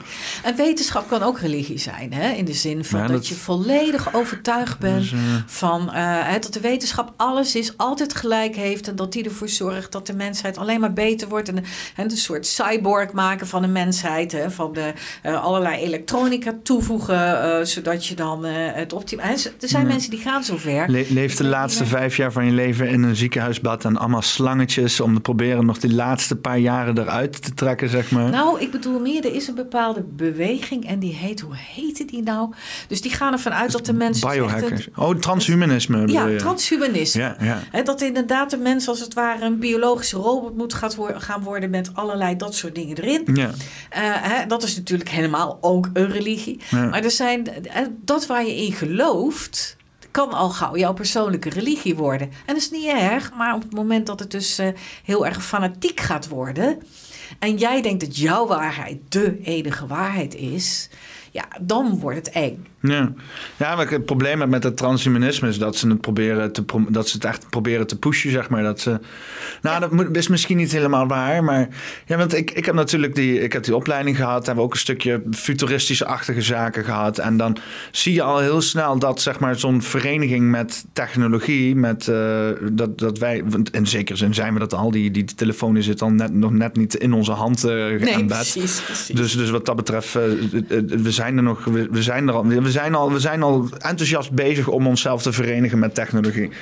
als je letterlijk inderdaad een kind zijn telefoon ontneemt, gaat hij huilen alsof je zijn hand eraf hebt gehakt. Dus, dus, dus we zijn er al bijna. We zijn daar al. Het enige wat dus moet, is die bandbreedte kleiner maken tussen hoe wij onze technologie aansturen. Dus nu doen we dat met onze computermuis en ons schermpje. Maar dat kan dus straks inderdaad door een beleving of door onszelf of door lenzen of brilletjes en gedachten aangestuurd worden. En dan kom je dus echt letterlijk in dat transhumanisme. Dan zijn we ook transhumaan uh, in de zin dat we gewoon meerdere eigenschappen hebben als dat we bioloog zouden hebben. Ja. Ja. Um, het is onvermijdelijk in mijn optiek. Want je hebt gewoon mensen, niet alleen de Klaus Schwab van de World Economic Forum, maar ook gewoon eh, eh, Jan de Hollander op de hoek van de straat, die dat vet vindt. Die gewoon zoiets heeft van, joh, Ja. dat wil ik wel. Ja. En dus, dus als die vraag er is, dan gaat dat aanbod ook gewoon Zeker komen. weten. Dus, dus om, maar, om dus inderdaad daar dan inderdaad dan te gaan zeggen, om dat te gaan vieren, dat er dan bijvoorbeeld zo'n zo'n eh, eh, Klaus Schwab van World Economic Forum en dan zich uitspraakt namens allerlei wereldleiders van dit is zo'n grote gebied waar wat er gaande is en daar moeten we op inspelen en daar kunnen we fantastische dingen mee doen. denk ik van ho ho ho. Volgens mij moeten we eerst nog maar eens even kijken of, of, of, of we dit veilig kunnen doen en of dit, Ja. eh, of dit überhaupt, je weet dat je wil, dat wil je zo rustig mogelijk invoeren. Ja, je Tra- moet- transhumaan, het is niet, Ja, je moet niet die zeg maar. moet je gewoon meenemen. Hè? Ja. Dat is natuurlijk vaak de, het probleem met, met, met de ontwikkeling van de technologie. Dat dat zoveel verleiding met zich meedraagt. Dat we eigenlijk ethisch gezien achterblijven. Ja. Ja, dat is... Je kan er een, ik, ik, ik denk als je zeg maar, zolang je een, een, een. En ik denk dat dat ook misschien voor lokale politiek heel belangrijk is. Is ter alle tijden eh, eh, een eh, loket of orgaan hebben. Die, die mensen die niet willen participeren aan dat hele supertechnologische. altijd een plekje hebben waar ze dan wel gewoon kunnen meedraaien. Want ik, kom dan in de voethal in Arnhem. Superleuk, hartstikke leuk. Ik was er niet geweest, had veel over gehoord. Zou super duur moeten zijn. Valt op zich wel mee. Hè, eh, eh, eh, eh, eh, eh, nou, dan kom je daar en dan, dan moet je allemaal maar weten dat je allemaal al kan scannen. Eh, dan, dan moet je QR-code scannen en dan moet je dan allemaal via de telefoon doen en zo. Ja, ik heb al, ik, ik bedoel, ik ben, ik, ik zeg, ik ben, een, ik ben een technologiepersoon. Eh, Maar ik ben al meteen al zoiets van, hé, hey, wat, wat, hoezo? En als mijn telefoon nou leeg is en weet je wel, als ik, geen tele, als ik Ja. een Nokia 6310 heb, dan, Ja. wat, dan mag ik niet meedoen of zo. Dus ik ging al meteen kijken naar allerlei andere manieren. Ik ben gewoon naar al die, is ook trouwens veel leuker om te doen. Gewoon naar de chefs toe gaan, zelf bestellen, vragen wat ze hebben, een praatje maken en zo. Ehm, ehm, maar ja, daar dacht ik al wel van, hé, hey, als, je, als je dan hier in ieder geval al duidelijk een alternatief geeft van, hier, dit is het systeem waar we het liefst mee werken. Ja. En we hebben hier zo'n alternatief als je daar niet aan mee kan participeren. Maar hier zie je al dat dat niet gebeurt. Ja. Hier is al, en we, zijn, we zijn er net pas mee bezig. En nu vergeten we eigenlijk al om al die mensen die niet willen participeren, die laten we al links liggen. Ja, daar hebben wij gelukkig als gemeenteraad wel oog voor. Dat er eh, nog steeds mogelijkheden zijn om eh, zonder computer eh, iets te doen, een formulier in te vullen. Maar het kost wel meer moeite, want dan moet je wel iemand dat formulier laten ophalen, bijvoorbeeld. Ja. Maar is dat ook, is dat ook een soort van. van eh, is dat iets wat je zeg maar kan garanderen? Ik zeg niet dat je dat nu moet garanderen, maar eh, eh, eh, in, in de toekomst zou je dat kunnen garanderen als politieke partij, dan wel niet lokaal, dan wel niet nationaal. Van dit zijn de standaarden, dit zijn de rechten. Oh, Weet je, we gaan straks zo'n gigantische technologische ontwikkeling in. Straks vliegen er overal drones om onze oren en dan hebben we overal brilletjes met augmented reality, virtual reality, advertenties, hologrammen die naar ons toe vliegen en zo. Er moet dan toch ergens iets gewaarborgd worden waarbij Ja, ze zeggen van in deze chaos heb je hier een stukje sanity, sanctuary of sanity, zeg maar. Een stukje waarbij mensen die te veel wordt of mensen die er helemaal niks van af kunnen weten, altijd vanuit dat stukje kunnen participeren. Ja, vind ik wel. En want het is natuurlijk iedere keer zo. Iedere keer heb je natuurlijk dat ouderen achter gaan lopen op de technologie. En ik loop natuurlijk eenvoudig op mijn moeder heel erg op haar voor. Maar ik loop alweer achter natuurlijk op jongere mensen. Dus er blijven Ja. altijd mensen Je, va- achter. je hebt vast geen TikTok. Nee, geen TikTok. Nee. dus ik loop achter. Ja, ja, ja. Ja. Nou, Ik, eh, ik denk dat we er wel... We zijn er aardig doorheen, hè? Ja. Volgens mij hebben we ook wel eh, inderdaad wel anderhalf uurtje hebben we erop zitten. anderhalf uur, ik denk toch wel Denk veel ik wel. langer. Ja, ja nou, ik, ik ga het zo zien. Het is altijd spannend hoeveel, hoeveel we hebben gehad. Ik, ik dacht dat we wel twee uur eh, of langer bezig zijn. Ja, dat is iets. Ja, nou, we, gaan het zo zien. Ik Ik denk... vond het een heel mooi gesprek. Dankjewel. Ja, ik, eh, ik vond het. Ik heb, ik heb sowieso heel veel te weten gekregen van sowieso lokale politiek en van jou. Ik ga sowieso Arnhem Centraal stemmen. Ik had sowieso Oh, al wel Ja. Eh, dat ik dat lokaal wou doen. Maar eh, ja, ik, ik denk ook wel dat eh, ja, jij gewoon een hartstikke de goede aanwinst bent tussen, tussen al die droge politici hier. eh. Nou, dankjewel. Dankjewel. Leuk. Eh, dan eh, sluit ik hem hierbij af. Eh, dit, is, eh, dit was Poppenkast nummer 57. Is lokaal stemmen wel belangrijk? Met eh, Lea Meander. Manders. Oh, oh shit. Ik, ik ga hem gewoon helemaal overnieuw doen. Dit was Poppenkast nummer 57. Is lokaal stemmen belangrijk? Met Lea Manders. Helemaal goed. Tot de volgende keer.